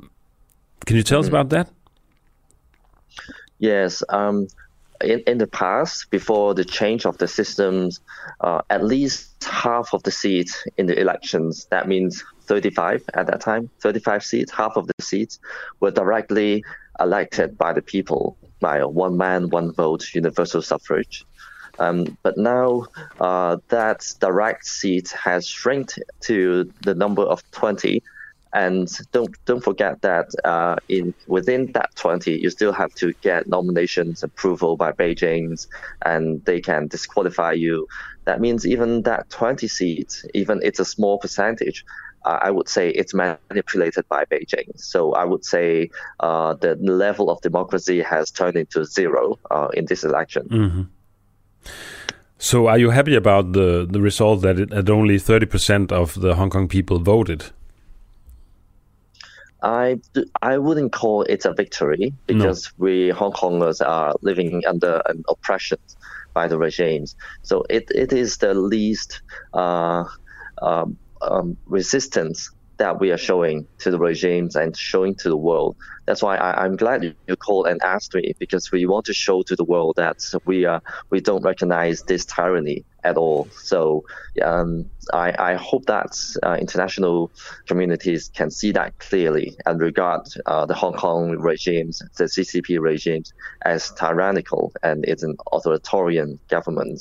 It's a complete oppression against us. So if there's any political leaders listening today, what would you say to them? What should they do in regard to this election? I hope they make a very clear stance that the regime in China and the regime in Hong Kong is not a partner and that you can rely on, that you can count on. They share very different values from those in Denmark and in the Europe and in the EU. So it might be attractive to have to do business with them and to have a market in China. But then there's a bottom line. The bottom line is that they regard freedom and democracy as a higher value, and it should adopt a value-based diplomacy towards China and Hong Kong. Mm. You posted on Twitter a picture with the hashtag Release My Candidate. And the text says, would the world look closely at Hong Kong's sham election today and think of the real candidates who were thrown in jail for almost 1 year ago now? We must fight back by boycotting it or cast a blank protest vote. Beware of arbitrary arrests when retweeting this tweet. So you say that it's dangerous to retweet your tweet, Release My Candidate. Why do you say that? Yeah, because the regimes, when it changed the electoral system earlier this year, it also changed the law in Hong Kong to have an effect that anyone calling for a boycott of the elections or calling for casting a blank vote or a protest vote, it's an illegal act. So it happens that when people like me, we are overseas, we made that call. We advocated for that idea of boycotting. Mm-hmm. We got warrant arrest from the regimes, and locally in Hong Kong, and dozens of people got arrested and were mentioned in court just yesterday because of that. So the regimes, the enforcement agents in Hong Kong has claimed that this law has extra territorial jurisdictions. That means anyone doing it in Denmark can face a warrant of arrest and face a red notice from Interpol. So that's the danger, and you can see the threat of the Hong Kong regime is spreading overseas. Mm.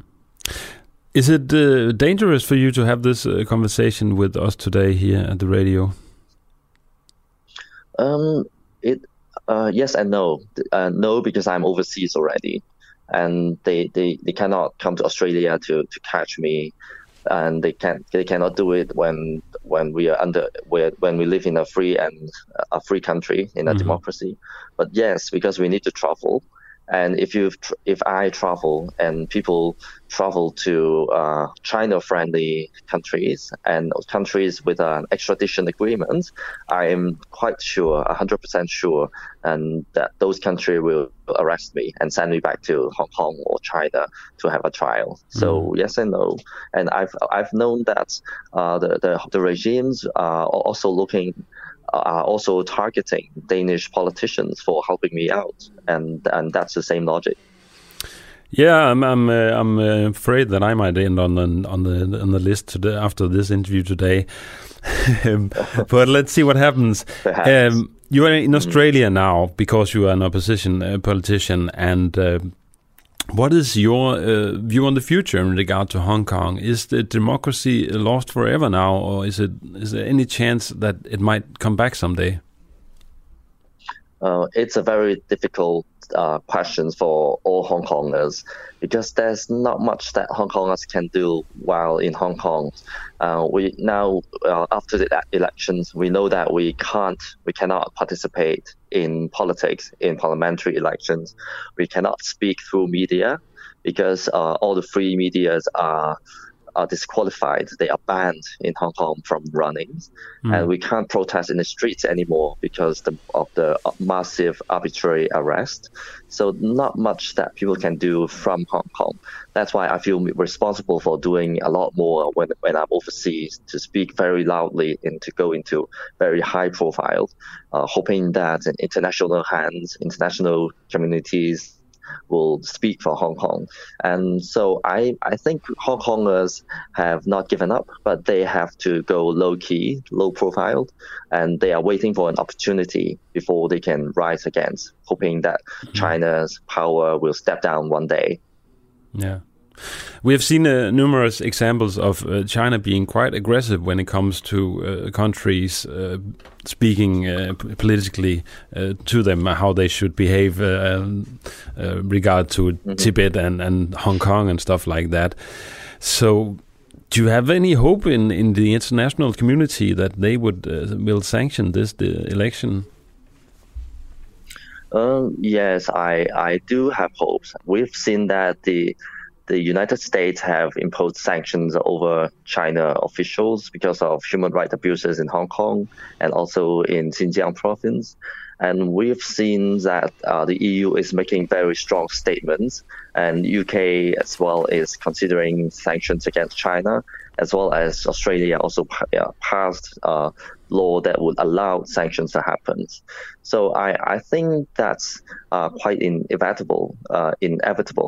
That China will be more isolated, and free countries will be adopting a more isolating approach towards China.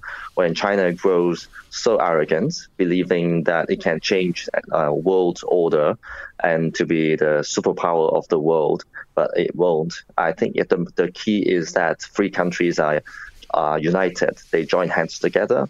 And I think China's threat cannot go everywhere in the world. Mm. We'll have to see when it comes to that. How about yourself? Are you seeing that you can return to Hong Kong anywhere in the near future, or how about that? Are you going to stay in Australia? Sadly, no. I don't see that I will be able to go back to Hong Kong any point in the near future. not in 3-5 years, maybe not in a decade, because I will be arrested right at the border if I fly back to Hong Kong. So I will have to wait, and I'll have to get organized, and organizing people from different parts of the world and Hong Kongers who have migrated, who has fled Hong Kong from the tyranny. And we are organizing a stronger civil society overseas, and doing a lot more in lobbying and advocacy for Hong Kong's freedom and democracy. And we hope that one day we will all return home in freedom and in glory. That's the goal. But we understand that it will take a very long time. Yeah, it's very sad. I miss Hong Kong. I miss home. Okay. Mm-hmm. I can understand that. It was very interesting to have you with us today, Ted Hui. Good luck with your work for democracy in Hong Kong, and have a nice day to you. You too. Thank you. Bye. Ja, super spændende at høre her fra en mand, der er folkevalgt oppositionspolitiker for Det Demokratiske Parti i Hong Kong, som altså nu er flygtet til Australien og sidder der og kæmper for Hong Kongs sag. Vi har fået en sms ind fra Carsten, som skriver, at han skriver direkte, og Danmark giver ulandsbistand til Kina. Haha, Vesten er til grin og bør stoppe alt samarbejde med Kina, skriver Carsten altså på sms ind til os. Og det kan du selvfølgelig også gøre. Du kan skrive en sms, hvis du skriver 1245 DUAH og sender det afsted. Ja, sender det afsted til 1245. Skriver DUAH mellemrum og indholdet af din besked. Du kan også skrive på Facebook, så kan det være, at du kommer med her i udsendelsen. Og hvis du har spørgsmål til vores kilder, eller spørgsmål til mig, eller bare en kommentar til vores program her. Nu skal vi vende os lidt mod sexisme her i landet, som jo har fået meget, meget stort fokus efter dokumentaren om TV2 rettere. Og nu spørger vi så, har vi brug for et kursus i sexisme? Fordi efter alle MeToo og sexismeskandalerne, kan du nu få et kursus i sexisme. Du skal betale 250 kroner, og så kan du se en video på 75 minutter, der gerne skulle gøre dig klogere på sexisme. Bag kurset står Charlotte Kirkegaards, jurist og direktør i Equality. Hun mener ikke, at hverken sexchikane eller sexisme kan løses ved løs snak om kultur. Så godmorgen, Charlotte Kirkegaard. Hvad skal der så til i stedet for? Godmorgen. Jamen, altså for det første, så vi mangler rigtig meget viden her. Og det jeg kan se, det er, at der er mange, der forveksler sexisme med seksuelle krænkelser. Og seksuelle krænkelser er jo kun en lille del af det store sexismebegreb, som jo betyder forskelsbehandling på grund af køn. Mm-hmm. Så det stikker langt dybere. Så det her kursus, der går ind og folder ud, dels hvordan Danmark ikke lever op til internationale konventioner, som vi selv har skrevet under på det her område, og heller ikke lever op til verdensmål 5, der handler om ligestilling. Og der ligger en del sexisme under det, som er vold, som er adgang til ledelse, adgang til ressourcer osv. Så der er masser at se på. Og hele den her med, at alle går i chok over, at vi har så meget seksuel chikane i Danmark, så vil jeg sige, at der kommer altså en stor EU-rapport i 2014, der viste, at Danmark var det land i EU, hvor flest kvinder blev udsat for seksuel chikane. Okay. I Danmark var tallet 37% af kvinder havde været udsat for seksuel chikane inden for det seneste år, hvor EU-gennemsnittet lå på 21. Og hvad er årsagen til det, altså? Og jamen, så det er der, hvor vi så siger, vi mangler viden igen. Fordi det er jo ikke noget, vi undersøger. Indtil videre har vi jo bare tjekket, og så har vi... Altså helt tilbage i 90'erne blev der nogle amerikanske forskere, der udviklede en model til, hvordan man spørger ind til seksuel chikane. Du kan ikke bare spørge, har du været udsat for seksuel chikane? Så er det, vi får de der overfladiske svar, fordi det efterlader ofrene med sådan. Så skal man ind og vurdere. Ja, hvad det er seksuel chikane, ikke? Og flirtede jeg selv. Altså, vi har jo kørt meget skam og skyld omkring det her, ikke? Og, og det har været diffust, hvornår det var det ene, og hvornår det var det andet. Og i virkeligheden har vi jo en rimelig klar lovgivning på det her. Hvis det er uønsket verbal eller fysisk berøring osv., så det afgørende begreb er uønsket. Hvad gør man så? Altså, hvad skal man så spørge ind til, hvis man ikke kan spørge, om du har været udsat for sexisme? Jamen, det hedder ikke sexisme, noget helt andet. Nå, men så sexikane. Seksuel chikane. Jamen, så skal man ind og spørge helt konkret. Har du været udsat for uønsket berøring? Har du været uønsket? Har du fået mails med seksuelt indhold, som du ikke brød dig om? Altså sådan helt konkret. Så det giver en langt flere spørgsmål. Men det betyder, at man ikke som offer skal sidde og overveje, om det var seksuel chikane, men at man bare skal svare på, nå ja, det kan jeg godt huske. Der er ham, der klappede mig i røven. Det var faktisk ret ubehageligt. Eller det havde jeg ikke bedt om. Eller den der mails, eller de der billeder, eller den der sexistiske vittighed, synes jeg faktisk også var rigtig ubehageligt. Mm. Så får man nogle helt andre tal, som er mere præcise. Hvem er målgruppen på det her kursus, du kører med den her video? Jamen altså normalt så laver jeg jo kurser for professionelle, der arbejder med ledelse og køn og HR.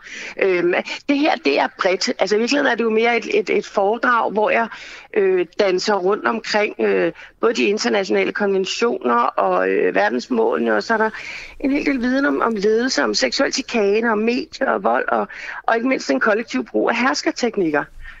Altså sådan noget med latterliggørelse og tavshedskulturen og udbredelse af skyld og skam. Det er sådan nogle af de her herskerteknikker, som man kan se, vi er nødt til at tage op igen og kigge nærmere på, hvordan vi undertrykker hinanden på nogle ikke særlig konstruktive måder.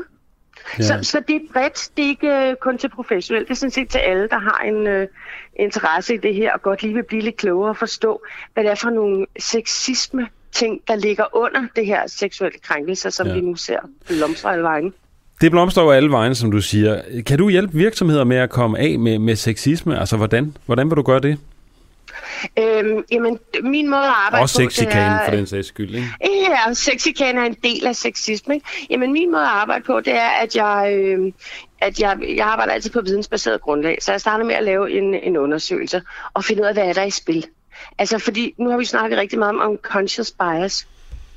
Og det bedste middel, altså man kan sige, der må være en grænse for, hvor lang tid man kan gå rundt og være unconscious på det her område. På et eller andet tidspunkt er man altså nødt til at løfte blikket og blive lidt mere bevidst. Og det er det, jeg kan med de her undersøgelser, når jeg går ind i store organisationer og kigger på, hvad er det, der foregår. Og det er jo sådan noget med ledelsesværdier og rekrutteringsprocesser og kompetenceudvikling, anerkendelse, performancemålinger osv. Der er en lang række håndtag, man skal ind og kigge på, hvor der er indlejret gamle sexistiske eksklusionsmekanismer, som er dybt uprofessionelle. Ja. Det er sådan det, jeg stussede mest over. Jeg læste et interview med Michael Dyrby, som var ude og ligesom kryb til korset. Og der skrev han blandt andet, at han havde talt med nogen, der vidste en masse om sexisme, og så var han ligesom en masse om sexisme og magtmisbrug og magthierarkier og sådan noget. Og så var han blevet bevidst om, at han nu kunne han godt se, at der måske, han måske havde opført sig grænseoverskridende og sådan. Altså det virker jo helt vildt, at en leder, som altså, har siddet så mange år, og så ligesom ikke har vurderet de her ting. Er det bare information, der skal til de her gamle mænd, der ikke rigtig har interesseret sig for de her ting? Altså hvis de vil blive gamet, ikke? Ja, så skal de igennem en stejl læringskurve. Men det er jo ikke kun dem. Det er jo ikke kun dem. Nej. Altså det her er jo indlejret i hele organisationen, i hele vores mindset, og selv mig, der har arbejdet professionelt med det her 20 år, kan stadig falde i fælder. Ja. Hvor jeg lige får slasket en fordom over disken, og bagefter tænker, ups, det var da ikke så god.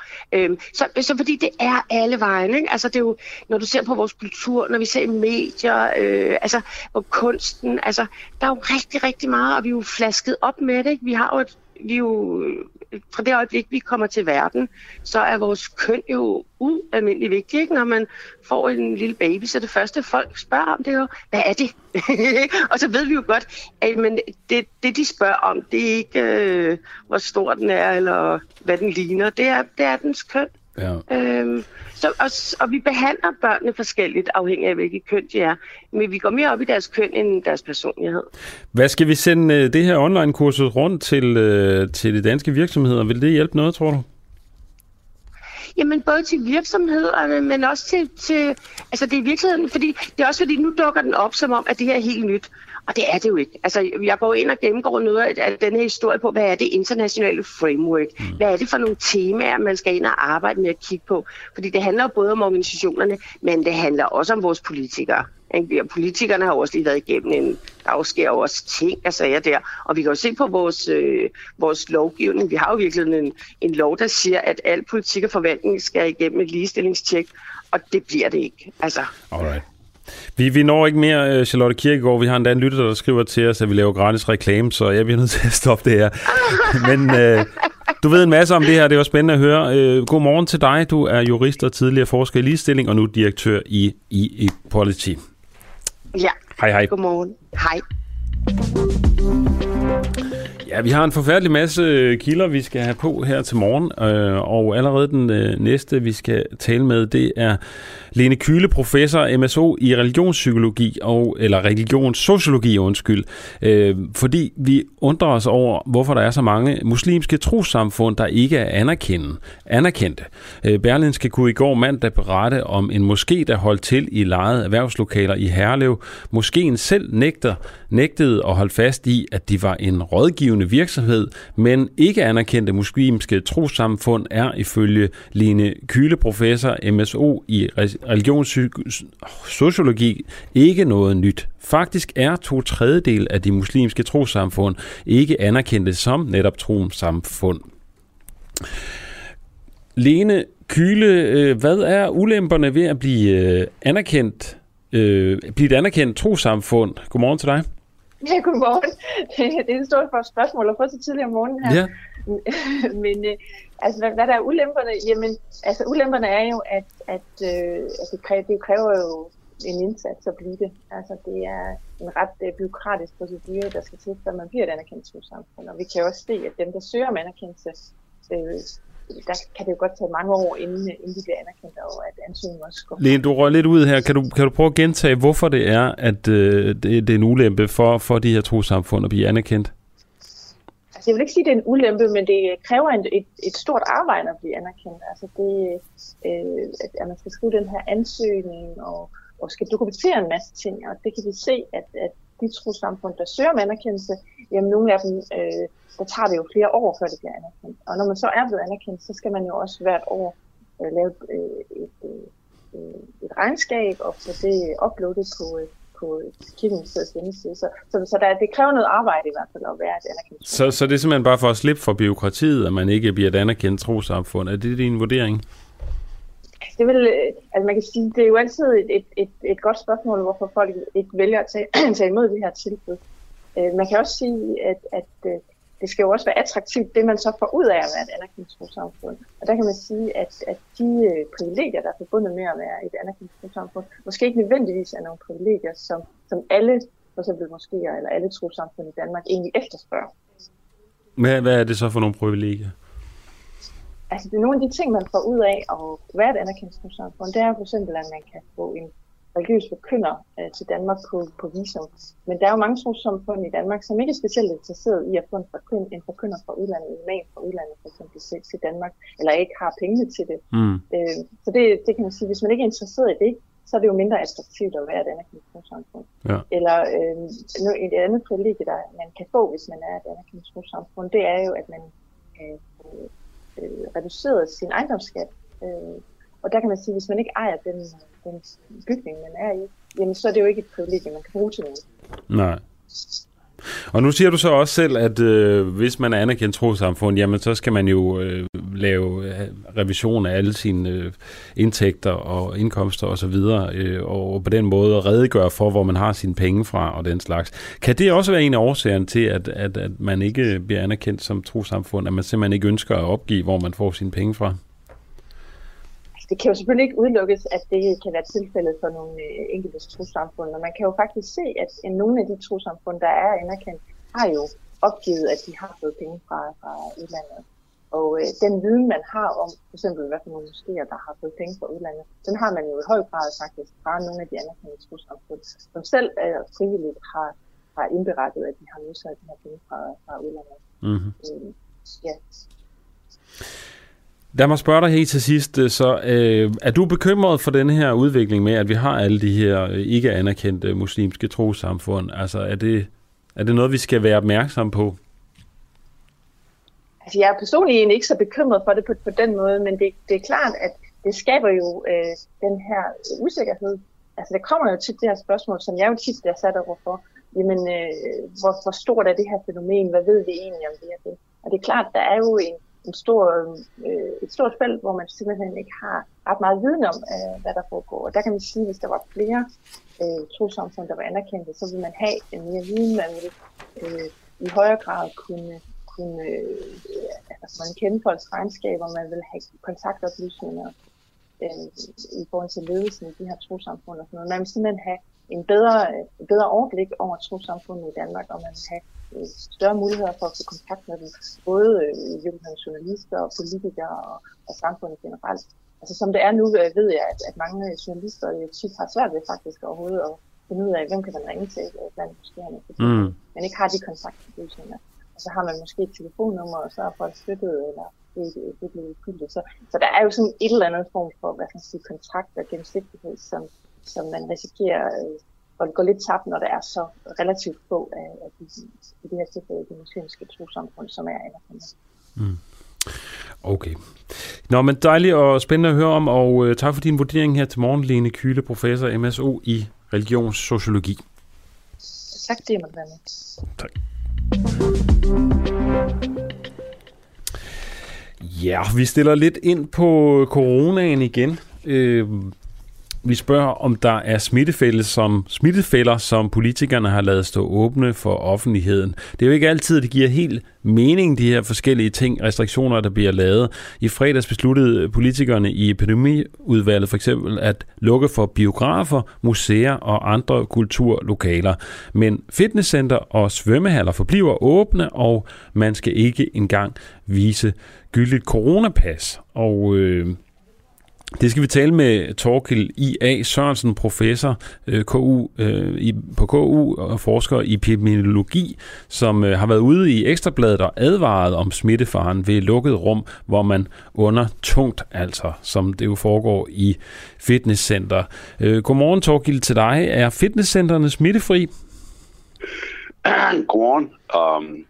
Det er jo ikke til at sige.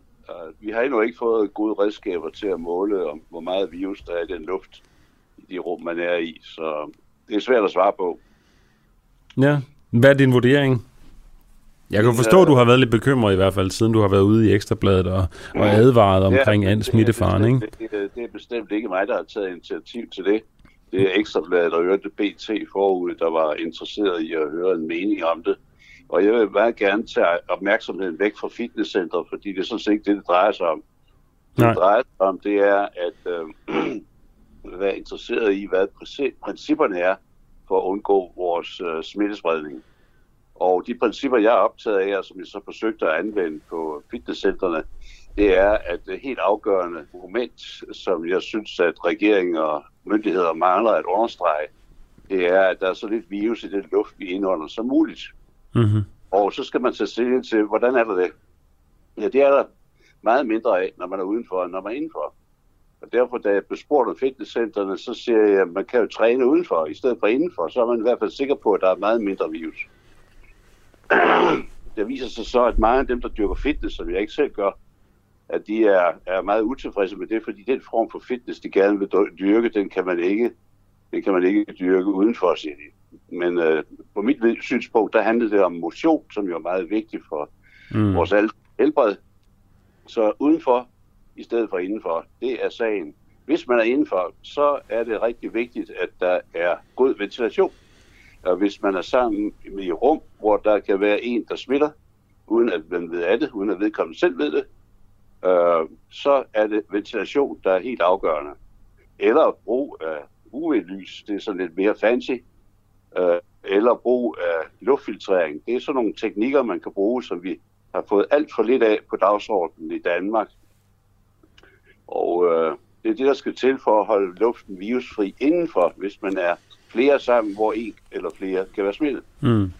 Så det er det, der er budskabet. Og der gælder så for fitnesscenterne, at jeg har fået at vide af dem, der ved noget om dem, at der er mange af dem, der faktisk har god ventilation. Så hvis du spørger, om man smittes i fitnesscenteret, så vil jeg sige, at det kommer an på, hvor god den ventilation er, hvor mange, der dyrker fitness derinde, og hvor mange af dem, der er smittet, det vil sige også, hvor mange, der måske har fået et coronapas, der viser, at de godt kan komme derind, og derfor har mindre risiko for at være smittet, end hvis de ikke har et coronapas. Mm. Så det er sådan, det hænger sammen. Klart. Det er velformuleret. Du har modtaget noget kritik, har jeg hørt, for den her artikel i Ekstrabladet. Hvor kommer den fra? Ja, den kommer tydeligvis fra, det er nogle stykker, der har skrevet til mig meget fornuftigt og forklaret mig, hvad jeg ikke vidste særlig meget om, hvordan tingene fungerer i fitnesscentrene. Og det var nogle af de ting, jeg nævnte før, de har interesseret sig for.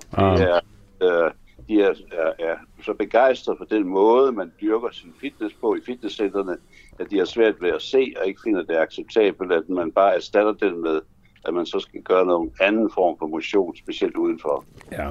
Så det har været det afgørende. Så har de understreget, at der ikke rigtig er nogen tilfælde af de her supersprederbegivenheder, hvor en hel masse mennesker på en gang er blevet smittet. Dem har man ikke rigtig fundet ved fitnesscentrene. Men et af problemerne er, at med Omikron-varianten, den smitter jo helt tydeligt rigtig meget gennem luften, og der er det meget svært at vide, om man for eksempel har fået sin Omikron-infektion ved at være i fitnesscenteret, hvor der var en anden en, der åndede Omikron-varianter ud i luften. Så det er lidt svært at vide, om hvor meget smitte der rent faktisk finder sted der. Mm. Alright, der er så nogen, der ikke mener, du er helt opdateret på crossfitness og andre former for fitness. Jeg kan sige, at crossfitness det er det, der foregår udenfor. Og det, hvis man går i fitnesscenter indenfor, så dyrker man noget andet, ikke? Altså, ja, nu ved du det. Men i hvert fald rent videnskabeligt, som jo er det, der er din hovedprofession, ikke? Er der så videnskabeligt belæg for at lukke for eksempel biografer og ikke fitnesscenter og svømmehaller? Jeg har talt med en journalist fra BT, som faktisk gav anledning til at sige offentligt, og det siger jeg gerne hos jer også, desværre kom det ikke med i Ekstrabladet, at jeg har ikke kendskab til de data, som Epidemikommissionen og mine kollegaer, udmærkede kollegaer, så jeg kender de fleste af dem, der sidder der, hvad de har kendskab til, der viser de her forskelle. Men princippet er, at jo større et rum er, jo bedre ventileret det er, og jo mindre fysisk aktiv man er, jo mindre risiko er der. Mm-hmm. Og derfor har jeg sådan set tænkt, hvordan kan de nu få sig selv til at lukke for biograferne, som jo har hævdet det samme som fitnesscenterne, at de har aldrig hørt om, at der var nogen særlig smittede i biograferne. Så det problemet er, at det er utrolig vanskeligt at vide, under hvilke forhold folk er smittet. Og man må forholde sig til det princip, der hedder, som jeg nævnte før, alt handler om, at der er så lidt virus i luften som muligt, og så må man tænke videre frem derfra og sige, okay, under hvilke forhold er det så, der er så lidt virus i luften? Yeah. Og der kan man, for eksempel var det jo også blevet til et tema i de der artikler i BT og Ekstrabladet, at både Tivoli og Zoo var lukket, både i København og udenfor selvfølgelig. Og der er det jo uden for København, der er det jo lige netop et problem, at folk er udenfor. Og man kan de steder, hvor man går indenfor, der kan man bare lukke af. Så det er rigtig ærgerligt, at man ikke har lagt det på bordet. Hvorfor man lukker udendørs tilstedeværelse i Tivoli og zoologiske haver. Det giver ikke så meget videnskabeligt belæg for at gøre det. Nej, jeg synes at logikken mangler. Og så vil jeg så sige noget andet, at jeg synes sådan set, at regeringens, og med det skyld vores myndigheder, de bør det være meget mere klare og tydelige i, hvilket grundlag de har for at sige, at man skal gøre dit, og man skal gøre dat. Og der støtter jeg helt vildt ud med en kollega over i Aarhus, Michael Bang-Petersen, som jeg hørte kommunikere med om de her ting, at det er rigtig vigtigt, at man er tydelig og klar og logisk i de ting, man melder ud, hvis man skal opretholde befolkningens tillid til, at man gør det rigtige. Og der ikke ligger sådan nogle forskellige former for udenrigspolitiske overvejelser bag, om man skal gøre det ene eller det andet. Mm. Jeg skal bare lige være skarp på en ting, og det er det her videnskabelige belæg. Jeg ved godt, du har ikke adgang til alle informationer omkring omikron og så videre. Men altså i forhold til de data, du har og det, du ved, er der så noget videnskabeligt belæg for at lukke biografer og museer og ikke lukke fitnesscenter og svømmehaller? Jeg kender det ikke, og jeg har så meget svært ved at forestille mig det. Jeg tror, det er rationale, som Epidemikommissionen har lagt vægt på. Hvis jeg prøver at tænke igennem, hvad kan de have brugt som argument, så har de sikkert tænkt på to ting. Det ene er, at der er et større antal mennesker samlet i biografer og museer, og specielt her i højtiden. Og det andet, de kan have tænkt på, det kan være, at alderssammensætningen er anderledes, sådan at der er større risiko for, at du har ældre modtagelige, der er til stede sammen med mange andre i de her, under de her forhold. Men hvis det er sådan, de har tænkt, så skulle de sige det til os. Det der springer kæden af igen. Men altså, hvis jeg prøver at sætte mig ind i deres hoveder og sige, hvad kunne være argumentet, så kunne det være sådan nogle ting, som jeg lige her, ikke? Ja. Men det ville da være pragtfuldt, hvis de åbent kommunikerede om, hvilke argumenter de bruger. Og ja, for det er jo... Politikere, de siger jo så, fra Mette Frederiksen og nedefter, så siger de jo, ja, men det er jo Epidemikommissionen, der har sagt det, hvorefter Epidemikommissionen henviser til sundhedsmyndighederne, ikke? Ja. Og der er vel heller ikke nogen forskel på at gå på kunstmuseum og, eller gå i biografen for den sags skyld, og så gå i kirke. Altså, det er jo, der er man jo også sådan lidt svært ved at se logikken der, udover at vi er et kristeligt land og sådan noget. Men for nogen, der er kunst jo også Gud. Vi har fået en sms ind fra Ane Tambo Christiansen, som skriver, manglende motion og inaktivitet er sundhedsskadeligt. Det er ikke sundhedsskadeligt, at man ikke kan gå i biografen. Det kan man jo diskutere. Altså, nogen mener jo, at kultur er balsam og motion for sjælen. Det gør jeg jo personligt. Men har hun en pointe her? Det synes jeg sådan set ikke, for jeg er faktisk enig med dig i, at der er en meget tæt sammenhæng mellem sundhed mentalt og kropsligt. Og det glemmes ofte. Kan jeg godt følge dig i at se film og glæde sig over det sammen med familie og venner, at det er en åbenlyst god ting. Men det selvfølgelig er jo helt umuligt at måle de egentlige sundhedseffekter af. Der er rigtig meget forskning, og nu er vi tættere på det, jeg plejer at arbejde med, der viser, at motionen faktisk har en konkret sundhedseffekt. Så det vil jeg på ingen måde modsige hende i. Så, det er sværere at vise det samme for eksempel kultur og man, som man siger, godt mentalt helbred. Det er vanskeligere at vise videnskabeligt, hvordan sundhedseffekterne er der. Men der er meget, der tyder på, at... der bliver forsket i det, ved jeg i hvert fald. Ja, det er helt sikkert, men specifikt om det med biografer og så videre. Der er jo... det er jo vanskeligt at få tal på bordet for, hvor syg bliver du bagefter, eller hvor lang tid lever du. Ja. Det er den ting, man bruger, når det drejer sig om motion. Alright. Jeg er i hvert fald glad for at høre en forsker i epidemiologi, som mener, at det er vigtigt at se kultur og film og den slags. Thorkild I.A. Sørensen, du er professor på KU og forsker i epidemiologi. Ja, det sker du. Epidemiologi hedder det. Epidemiologi. Det betyder på, og demi, det er for, ligesom demokrati, det er folket, og logi, det er læren om. Så det er læren om, hvad der tynger folket. Okay. Nå, men så fik jeg også den med. Tak for det. Fortsæt god morgen. I lige måde. Hej. Hej. Ja, der er mange ord, man skal kunne her, når man skal lave radio. En ting, der virkelig jeg halter på, det er at sige omikron. Det har jeg... Omikron. Det er virkelig noget, jeg kæmper med, så bær over med mig, hvis jeg lige halter lidt i det. Nu skal vi til noget helt andet. Vi skal nemlig finde ud af, om man kan køre med Intercity-tog uden coronapas. Her til morgen sætter vi fokus på, at rige danskere kan køre i Intercity-tog uden coronapas, hvis de bare er villige til at betale en ekstra kontrolafgift på 750 kroner. En af de nye restriktioner er jo netop, at man skal have et gyldigt coronapas for at rejse med tog på Intercity og lyn. Men spørgsmålet er jo, om man bliver smidt af toget, hvis det er, man ikke har et coronapas. Og det kan vi jo passende spørge dig om, Tony Bispeskov. Du er informationschef på DSB. Godmorgen til dig. Ja, godmorgen. Kan man altså køre uden coronapas i toget og uden at blive smidt af? Ja, sagen er den, at det er rigtigt, at man skal have et coronapas, hvis man rejser med Intercity lyntog eller Lyn Plus, altså de tog, der kører på tværs af landet. Og har man ikke et gyldigt coronapas, enten i form af en app eller et stykke papir, det kan man også få et coronapas i, jamen så får man en kontrolafgift på 750 kroner. Men man får lov at fortsætte, det er det, der ligger i lovbekendtgørelsen, man kan altså fortsætte frem til der, hvor man skulle hen.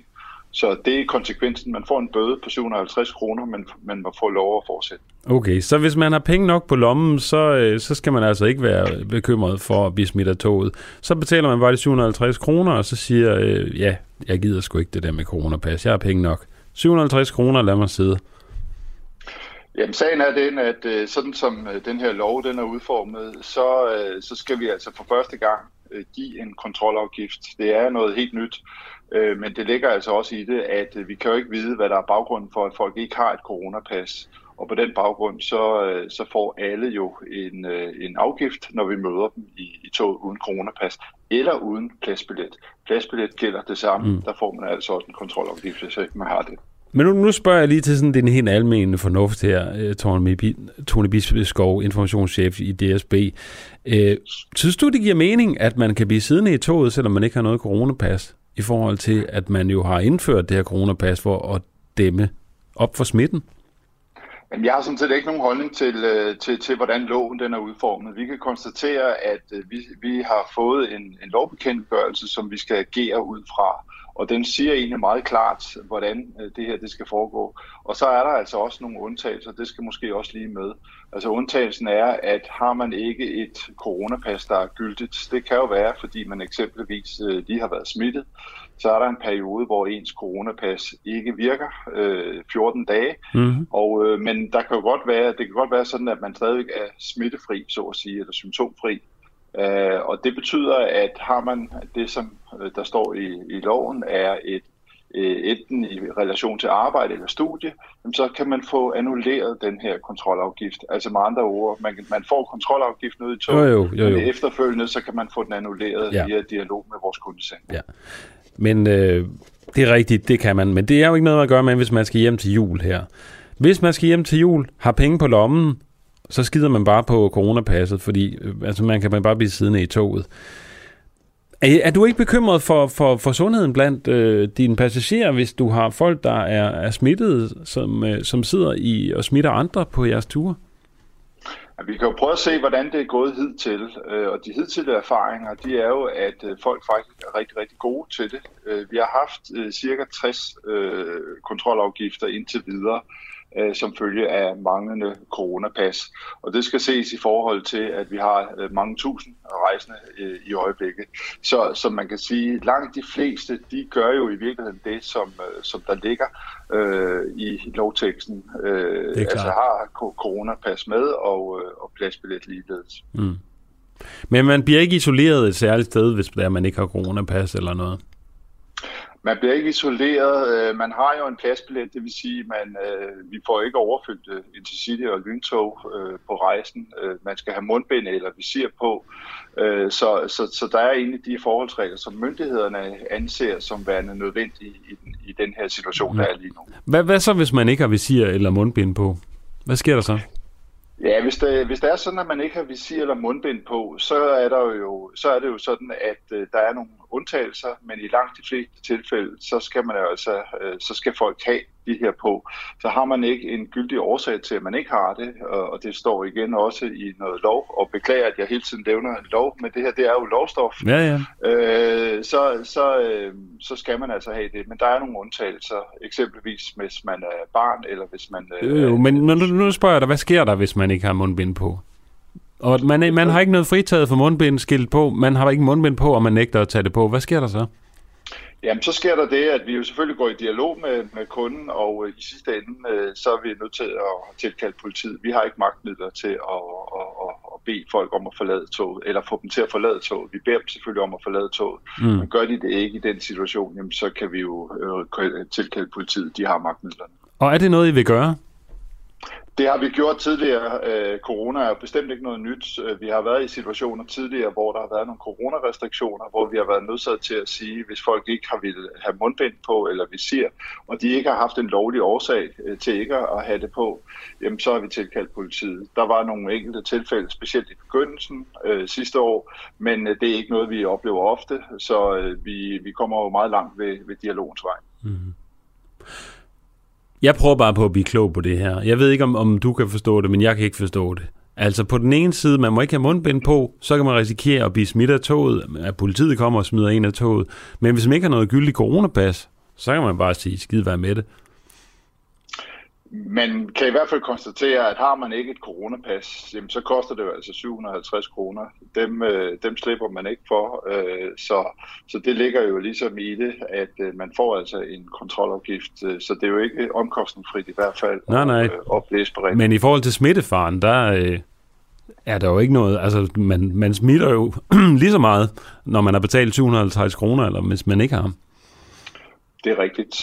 Vi er jo sat i verden for at betjene vores kunder, men selvfølgelig også rette os ind efter de love, der nu engang gælder. Og nu der kommer en ny lovbekendtgørelse, og det er jo sådan set den, der ligesom beskriver, hvordan vi skal udføre vores arbejde. Ja. Og du tør selvfølgelig ikke gå ud og sige, at transportministeren, at det er noget vrøvl, han har fået bakket sammen her? Altså, vi har jo fået en ny lovbekendtgørelse, det er den, vi agerer efter, og vi har ikke nogen grund til at se, at den ikke bliver modtaget den ånd, den egentlig er skrevet. Foreløbig så tyder det jo på, at passagererne, de gør faktisk det, som der er lagt op til, nemlig at have et coronapas, have en pladsbillet og have mundbind og visir på. Okay. Men vi kan altså konkludere her til morgen, at hvis man ikke har et gyldigt coronapas, jamen altså, så er det bare 750 op ad lommen, og så kan man sagtens komme hjem til jul alligevel. Så det er altså en forfordeling af folk, der har penge på lommen her, kan man sige. Ja, jeg synes, det giver ikke rigtig mening for mig, desværre.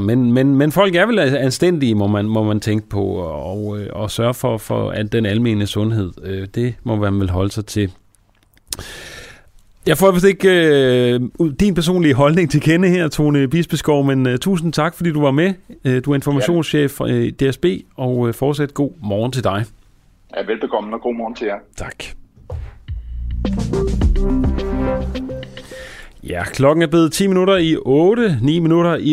er den lige landet på nu, og...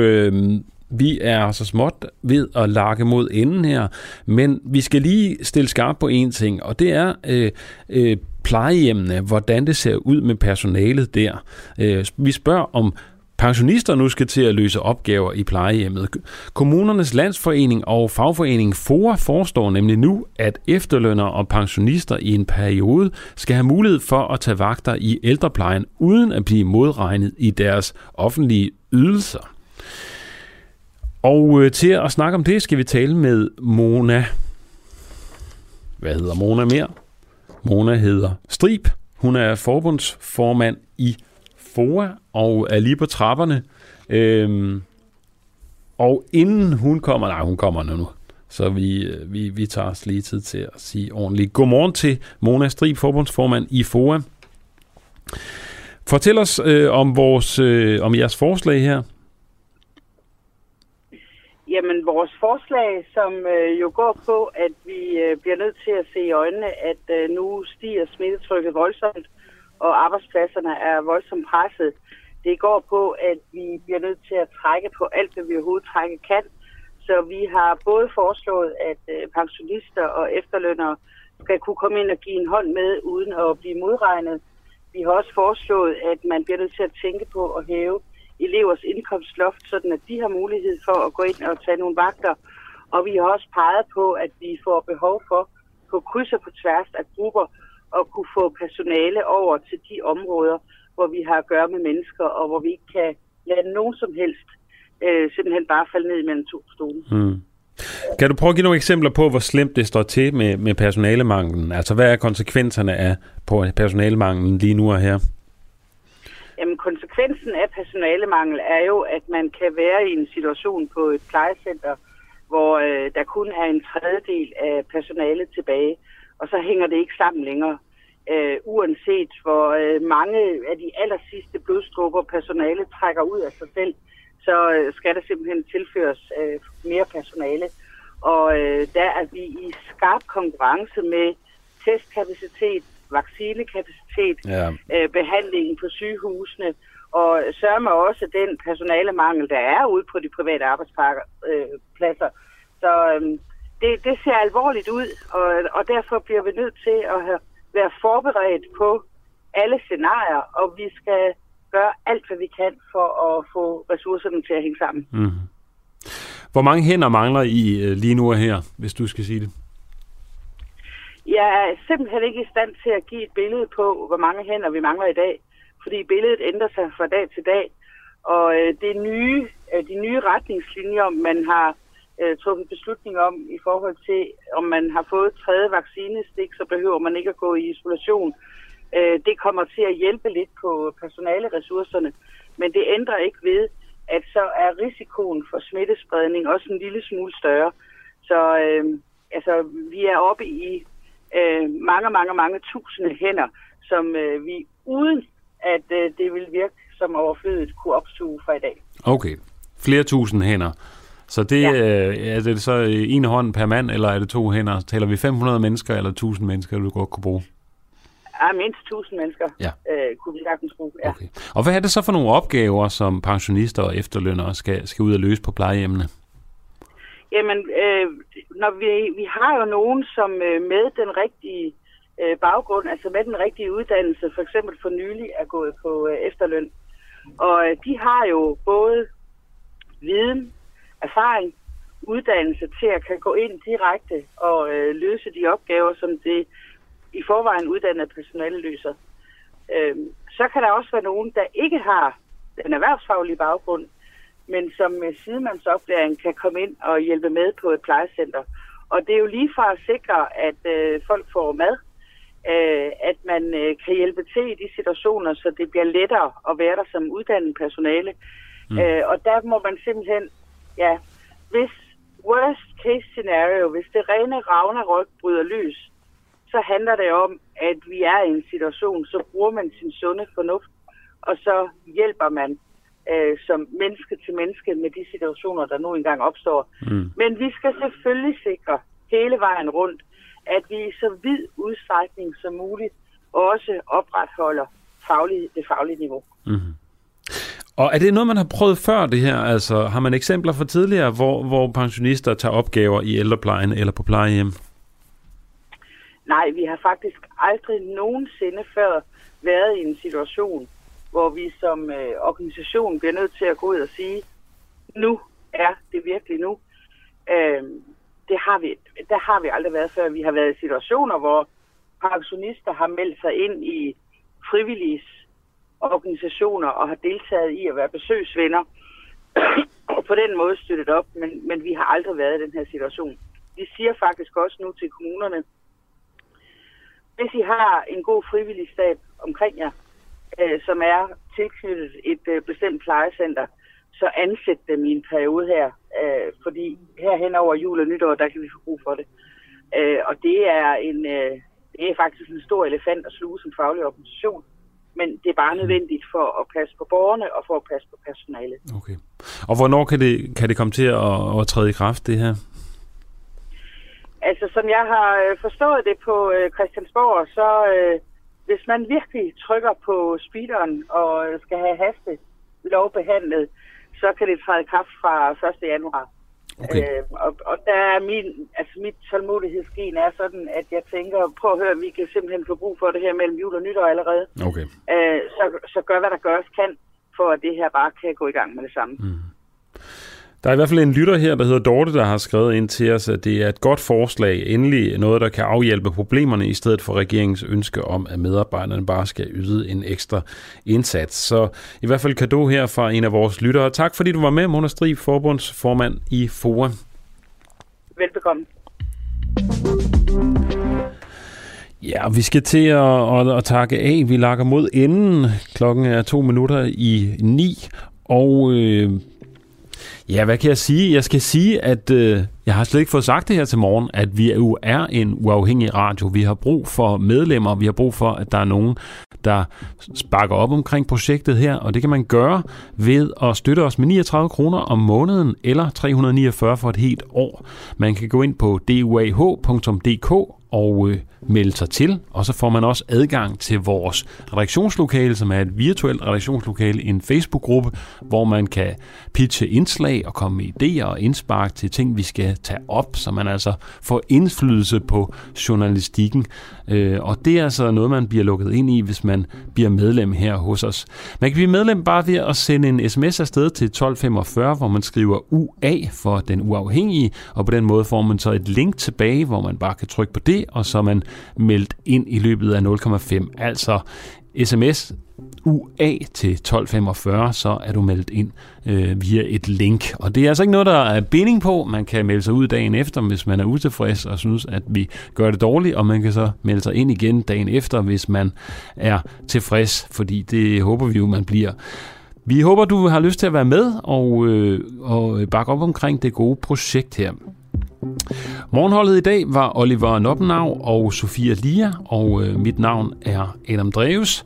Husk at lytte med, hvor vi sender i eftermiddag klokken 4 med Josefine Fogt ved ordet i Ring, hvis jeg tager fejl, og lyt med i morgen igen klokken 7, hvor Christoffer Lind er vært. Vi håber, I får en fortsat god morgen derude. Klokken lidt over 15 i dag skal Støjberg værdighed til afstemning i Folketinget, så hvis man er interesseret i det, så kan man se, hvordan det løber af stablen. Fortsat god morgen til jer. Ha' det rigtig godt.